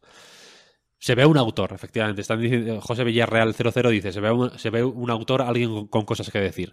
Es cierto, se ve una intención de decir algo, pero y un y una actitud juguetona que creo que le va guay al juego, vaya, incluso con el con el final o con las maneras de acabar que tiene, algunas de ellas que van más allá del juego incluso, que es que es lo que que es la mega hostia, vaya. Y acaba de terminar la votación. 193 puntos para Inscription, 174 para It Takes Two, con lo que gana Inscription. Buena final, ¿eh? Buen partido este. Un buen partido este, un buen partido. Cualquiera, este. o sea, yo me hubiera alegrado con cualquiera de Sí, los sí, dos, total, ¿eh? total, total. Ya bien. Son muy buenos juegos. Sí, sí, sí. Y por eso, yo creo que 2021 no ha sido un año malo, ni el peor año, ni, ni peor que otros años que, que suelen ser considerados como grandes años, sino que simplemente ha sido más grande y nos cuesta más verlo. Y tenemos que coger distancia. O sea, eh, eh, antes los juegos eran esto. Ahora son esto. Entonces, para ver, para ver eh, lo que lo que nos hemos perdido, incluso, tenemos que alejarnos un poquito. Yo creo que cuando nos alejemos un poquito y vea y podamos meter en la lista de juegos del año cuando ya no haya este jugueteo que, que hemos hecho ahora que muy gracioso y muy bien vaya me, gusta lo he hecho con, lo propuse yo y lo he hecho con placer de enfrentar a los juegos unos con otros no de del Ratchet contra el Forza de los gráficos de este con no sé no sé qué no sé qué. Cuando estemos ya lejos de todo eso, como ha pasado de hecho y pasa con, yo que sé, con la Play 3, con la Play 2, con la GameCube, con 360, ¿no? Que hay muchos juegos como Dead Rising, que en su momento igual eran rarezas que nos dirían, hostia, los gafapastas del Dead Rising. Dead Rising a día de hoy, obviamente, es uno de los mejores juegos de la 360, ¿no?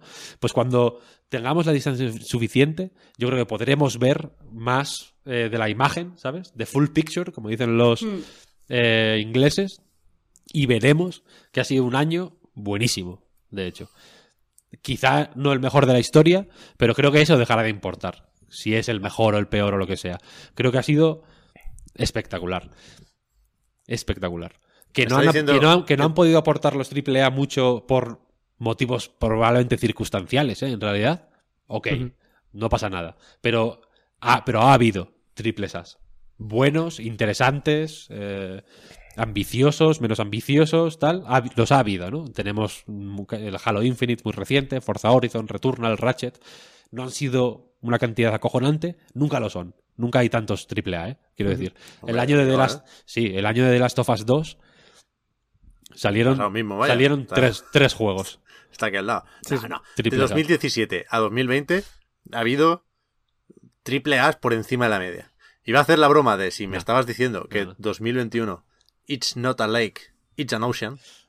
Aprovechando que Esa- vuelve eh, eh, Sam ahí- Lake. eso es, que- eso que vuelve Alan Wake. es. Ahí está. Yo ahí creo está. que, evidentemente, todo depende de las expectativas y de lo que uno busque. ¿eh? Y, y, por supuesto, siempre habrá indies y por supuesto, siempre, ha- siempre habrá juegos buenos y siempre habrá superproducciones que se pierden y pinchan por querer contentar a todo el mundo. Pero yo creo que hay discursos por encima de esto y que son lo, lo que nos hace recordar ya no en qué año salió tal juego, sino en qué año, en qué año estamos. ¿no? Y creo que el discurso de 2021 era, joder, venimos de la puta pandemia, 2020 vaya mierda, que acabe ya, menos mal que viene la nueva generación, y no ha habido ni juegos de nueva generación, ni consolas de nueva generación.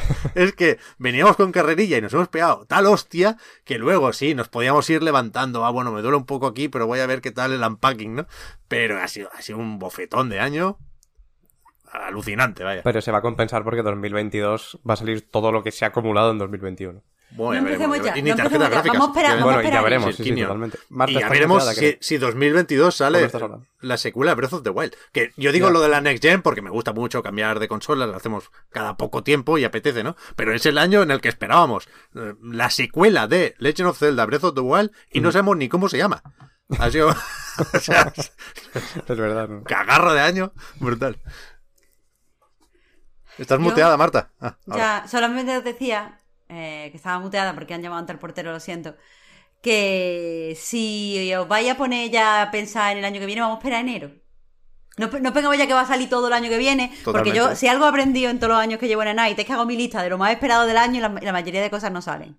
Yo este año no he puesto ni los rabbits en mi lista de más esperado, porque pff, que no va a salir. Solo he puesto cosas de los primeros, de los primeros meses. Así que eso, vamos a esperar para ilusionarnos. O sea, vamos a ilusionarnos todavía por todas las cosas guay que hemos jugado. Vamos a esperar enero para ilusionarnos por los AAA del Es verdad, es verdad, hay que 2022. celebrar lo que propongo, tenemos.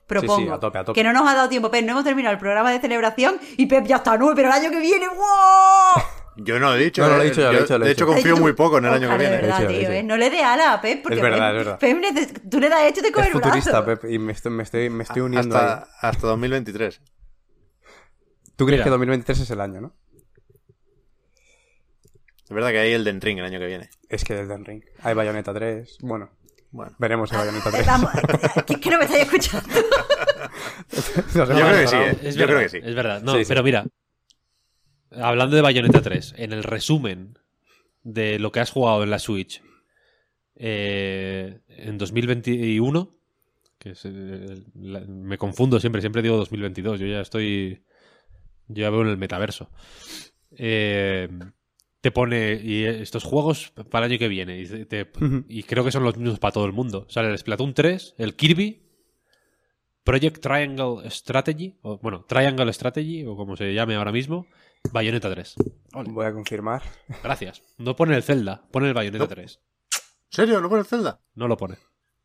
Holy shit. Pero sí el Bayonetta 3. Si sale el Bayonetta 3, el Zelda que lo cancelen, que, le den- que le manden a tomar por el culo. Pero bueno, rela- vamos a relajarnos, vamos a relajarnos. Anda que va a estar el inscription este, así de contento, si se hubiera puesto Platinum a lo suyo. No, hombre, eso es claro. El año que viene. lo narrativa, bonito- ni qué a ver, narrativa, hostia. No, por, pensar, por pensar bien en, en el año que viene. Lo- una- el año que viene va a ser bonito. Porque vamos a tener el mejor juego del, del año, va a ser Bayonetta 3. Y el peor va a ser Babylon's Fall, que me parece una, Es verdad, ¿eh? que me parece una demostración de humildad Es verdad, y, de, ¿eh? y de respeto. O sea, por cuando tú haces el mejor juego del año, tienes que intentar hacer el peor también. Para demostrar el, que no me parece sobrado. Ni de... el Oscar y el Ratchi. Eso es, eso es. Es verdad, Eso es. ¿eh? Equilibrar, Eso- equilibrar el calma, ¿no? Las energías del mundo que se mantengan. Lo que quiero decir es que eh, os, os- os, eh, recomiendo hacer el, el, el- proceso, o sea, el ejercicio de repasar los mejores juegos de. O sea, los juegos que han salido este año y. Y joder, de verdad que, sor- que sorprendente. Vaya, ayer cuando estaba.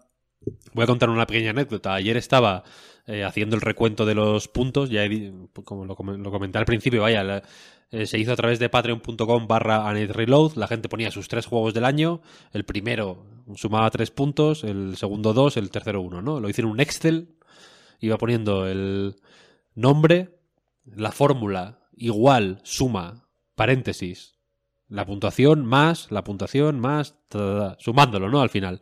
Usé el Excel para que, porque normalmente lo hago en un cuadernito y pensé que Excel iba a ser infalible, porque es tecnología en vez de mi papelito, que es una mierda, ¿no? Y estaba, eh, estaba mirando todos los juegos que había votado la gente y flipé.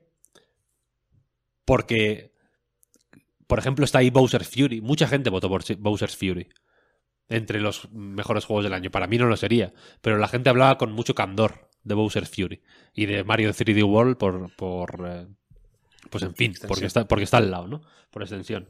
Eh, ahí también se habló de Moondown, ya digo, eh, se habló de Tender, eh, mucha gente mencionó el DLC de Outer Wilds, por ejemplo, y, y se, se hablaron de un montón de juegos que... Los, los Judgment, por ejemplo. Los Judgment es un triple A, Pep. Sí. Un buen triple A, además. No lo he jugado, tengo que ponerme. Con, Eh, con como, como fuere, que hay muchísimos juegos. Quiero decir, si te pones a hacer una lista de juegos que merece la pena jugar, ya no te voy a decir limitarlo a un top 3 de 2021. Eh, una lista de juegos que merece jugar, que merece la pena jugar de 2021, yo te digo que te salen 70 fácilmente. Sí, sí, sí. Entonces, si salen siete, si salen entre 5 y 7 juegos buenos al mes, no es un mal año. Y no hay gimnasia mental que quieras hacer con la escasez de consolas mm, y de triples y no sé qué, que pueda justificar eh, el razonamiento de que ha sido un mal año. Porque no ha sido un mal año. ¿Sabes para, sabes? Quizá para quién ha sido un mal año. Para, para Sony, para Microsoft, para Nintendo, para Activision, para Electronic Arts, que eh, probablemente estén pensando que se les están comiendo la tostada, que pensaban que era suya y pensaban que el resto no tenían dientes y se han dado cuenta que sí, y que se pueden comer la tostada y que pueden mm, comerles los- lo- por los pies, ¿sabes? Y eso evidentemente eh, lleva mucho tiempo mm, no pasando, pero bueno, desde luego la balanza se lleva, se lleva equilibrando mucho tiempo. Ender Lilies, por ejemplo, es un juego que mucha gente lo ha mencionado. Sí, es un sí. juego que está totalmente fuera de la de los circuitos tradicionales, porque es japonés, porque es de un de una compañía eh, Livewire se llama, que yo les tengo mucho cariño, porque son los que han sacado los juegos de Cave en la en la Switch, el Dodonpachi Resurrection, el Esgaluda, tal, todo esto. Eh, pero que no les conoce nadie.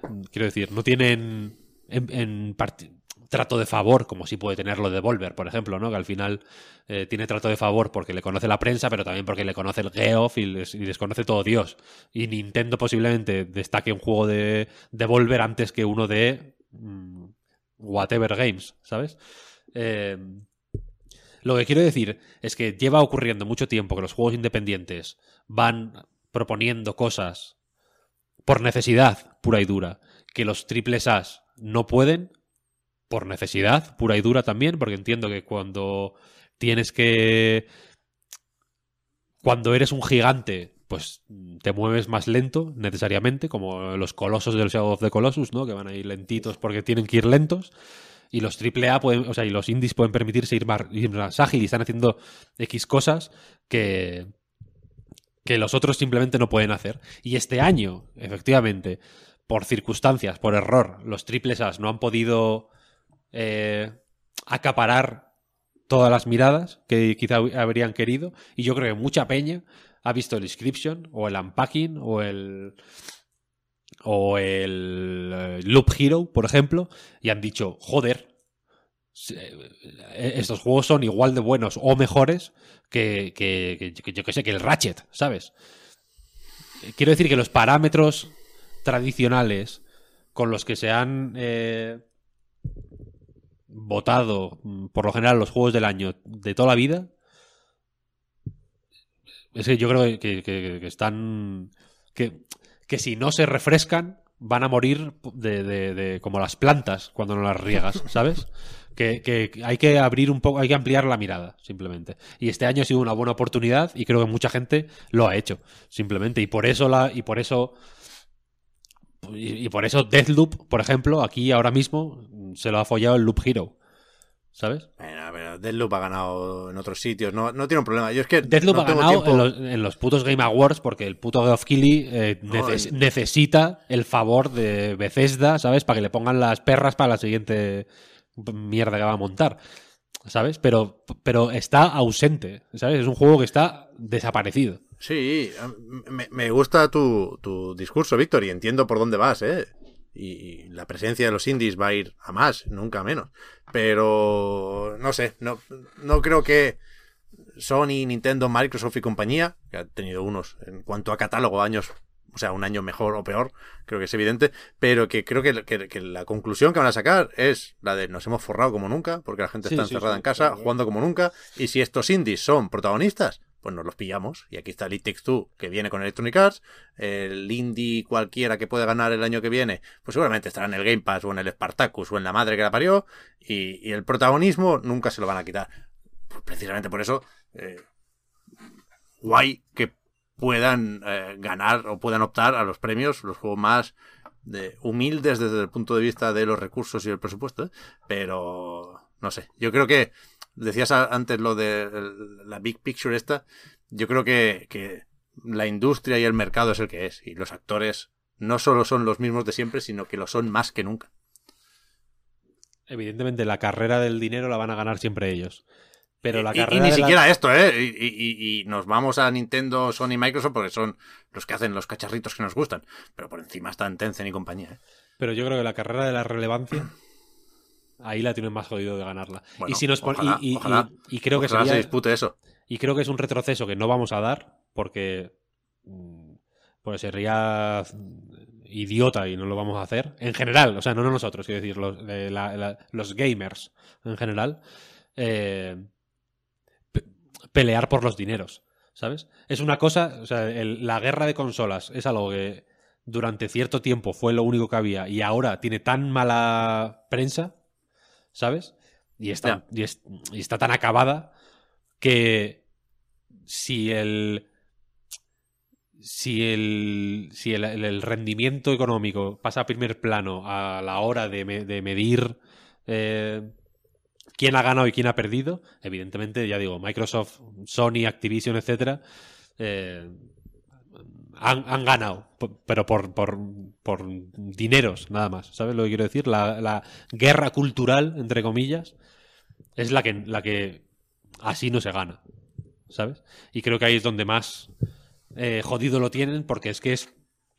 Porque es que es. eh, se te mete en la cabeza, quiero decir, ¿sabes? O sea, igual que el Inscription se te mete en la cabeza, a mí, a mí, a mí cuando yo jugando a Inscription pensaba, ¿cómo puede ser que esto no lo haya financiado eh, Sony, igual que, igual que Mulholland Drive la financió Universal Pictures o lo que sea, ¿sabes? O, o, o- o- Dune, ¿de quién es? De Sony Pictures igual, o de... ¿Sabes? Me flipa que, que ciertas ideas Universal será, ¿no? tan, tan, tan in- interesantes y tan... eh, joder, y tan atractivas a, a- a todos los niveles no tengan que venir siempre de abajo, ¿sabes? Porque, porque haciendo el, el enésimo clon de o, o subiéndose al enésimo carro de lo que se hace para eh, ser popu, ¿sabes? Ya sea hacer un Far Cry en el espacio, en, la, en Roma, en no sé dónde, metiéndole un árbol de habilidades al Assassin's Creed, que ahora tiene demonios y espadas y, y, y no sé qué pollas, tío. ¿No? Antes salía Claro. Marx. En el, en el Assassin's Creed Unity sale Marx. Uno de los personajes es Karl Marx. Ahora Sotín. Y, y ahora es una puta locura de superpoderes, ¿no? Eh, y puede ser eso o pueden ser las NFTs o, o la puta que le parió, ¿sabes? O sea, que pueden ser muchas cosas y ninguna de ellas es, creo, tan interesante como lo que se está haciendo un poquito más abajo. Assassin's Creed Syndicate. ¿Qué has dicho tú, Víctor? Unity. Unity, he dicho. Es en el Syndicate. Lo siento. Syndicate. Perdonad. Unity es el de. Syndicate es el de Londres. Sí. Unity es el de París. Vale, vale, perdonadme. Syndicate es el último que yo jugué. Malísimo, el peor juego que he jugado en mi vida. Joder. Vale, pues yo me tengo que ir, pero no, no me sabe mal quitaros el derecho a un último turno. Oscar, Marta, ¿algo a comentar? Eh, nada, yo, bueno, yo solo diría que, que al final lo del bueno o mal año, que es simplemente aclarando los términos, los términos en los que estamos hablando, ¿no? A nivel de juegos, creo que es indiscutible que han sido, que ha habido muy buenos juegos, sean, aunque no sean AAA en este caso, y la mayoría ya han sido indies, que también ha habido buenos AAA. Una cosa no, no quita la otra, tampoco lo creo. O hablar, pues eso, en términos de que a lo mejor para la industria no, porque los actores principales no dejan de ser los que son, y para ellos pues no, no ha sido tan buen año, aunque sea por, por el tema de, de que no han podido sacar tantos videojuegos por la pandemia, por la, escasez, por la escasez de consolas o por lo que quieras. Pero que aún así se han hinchado a vender. Quiero decir, vale que el, que el stock de la Play 5, por, por poner el ejemplo más, más bestia, está muy limitado, pero ah, sigue batiendo récords de, de toda su historia, vaya, de todas sus consolas. Ahora ya no, pero bueno, sí. Bueno, ahora ya no, sí, pero hasta hace dos Sí, sí, meses, sí. vaya. Sí, sí. Sí, sí. Yo rápidamente solo quiero decir que me da igual, en realidad, si ha sido el mejor o el peor año de los videojuegos, porque yo cada año juego a cosas mejores que me estimulan más. Quiero decir, si yo no tuviera que jugar, ¿cuál es para vosotros el mejor año de la historia del videojuego? Yo qué sé. Sea cual sea, yo cada, cada vez me estimulo más, cada año me estimulo un poquito más. O sea, yo ahora no quiero jugar los juegos que jugaba cuando era niña, no quiero jugar los juegos que jugaba cuando era adolescente, no quiero jugar los juegos de hace 10 años. Yo quiero todas estas ideas fresquísimas. Así que si eso para hacerlo tiene que ser el peor año, me da igual. Que sean todos así. Me parece bien, me parece bien. Eh, el podcast Reload se despide durante unas semanas, ¿eh? Ya hemos hecho antes los cálculos, volvemos después de Reyes, ya veremos si ese viernes o cuando grabamos os lo hacemos distinto. Yo creo que tocará Marta, aunque tienes toda la razón en, lo de que no tiene mucho sentido eh, anticiparnos a los inevitables retrasos, pero yo creo que podemos empezar comentando eh, los juegos que más esperamos del año que viene para ordenar un poco las ideas y repasar un poco el calendario, pero de momento, eh, pensando en que eh, seguramente no habrá prórroga, porque yo sería la segunda que me salto. Y, no, prefiero disculparme yo con los patrons y explicárselo yo a los patrons y compensar a los patrons como sea. Pero aprovecho aquí para, por supuesto, desear a todo el mundo felices fiestas, que podáis juntar con los vuestros y que tengáis muchos regalos que juguéis mucho, que descanséis también cuando se pueda, que comáis lo que os apetezca y que salga todo muy bueno y, que aprovechemos, vaya, este pequeño paréntesis navideño para cargar pilas y para volver el año que viene con, más ganas de todo. Gracias. Voy a recordar también, ya que estamos, que el podcast Reload y a nightgames.com es posible gracias a vuestras generosas aportaciones, patreon.com barra a gracias también a los que os habéis suscrito en Twitch, que, os vemos, por supuesto, aunque no podamos comentarlo tanto como cuando se hace un directo solo en Twitch. Y gracias y felices fiestas también, que creo que no nos las hemos deseado todavía. Oscar, Marta, Víctor. Gracias a ti, Pep, y felices fiestas. Felices fiestas, Hasta la próxima, gente. Y a todos, claro. Chao, chao. Buen año. Chao, chao. Feliz año.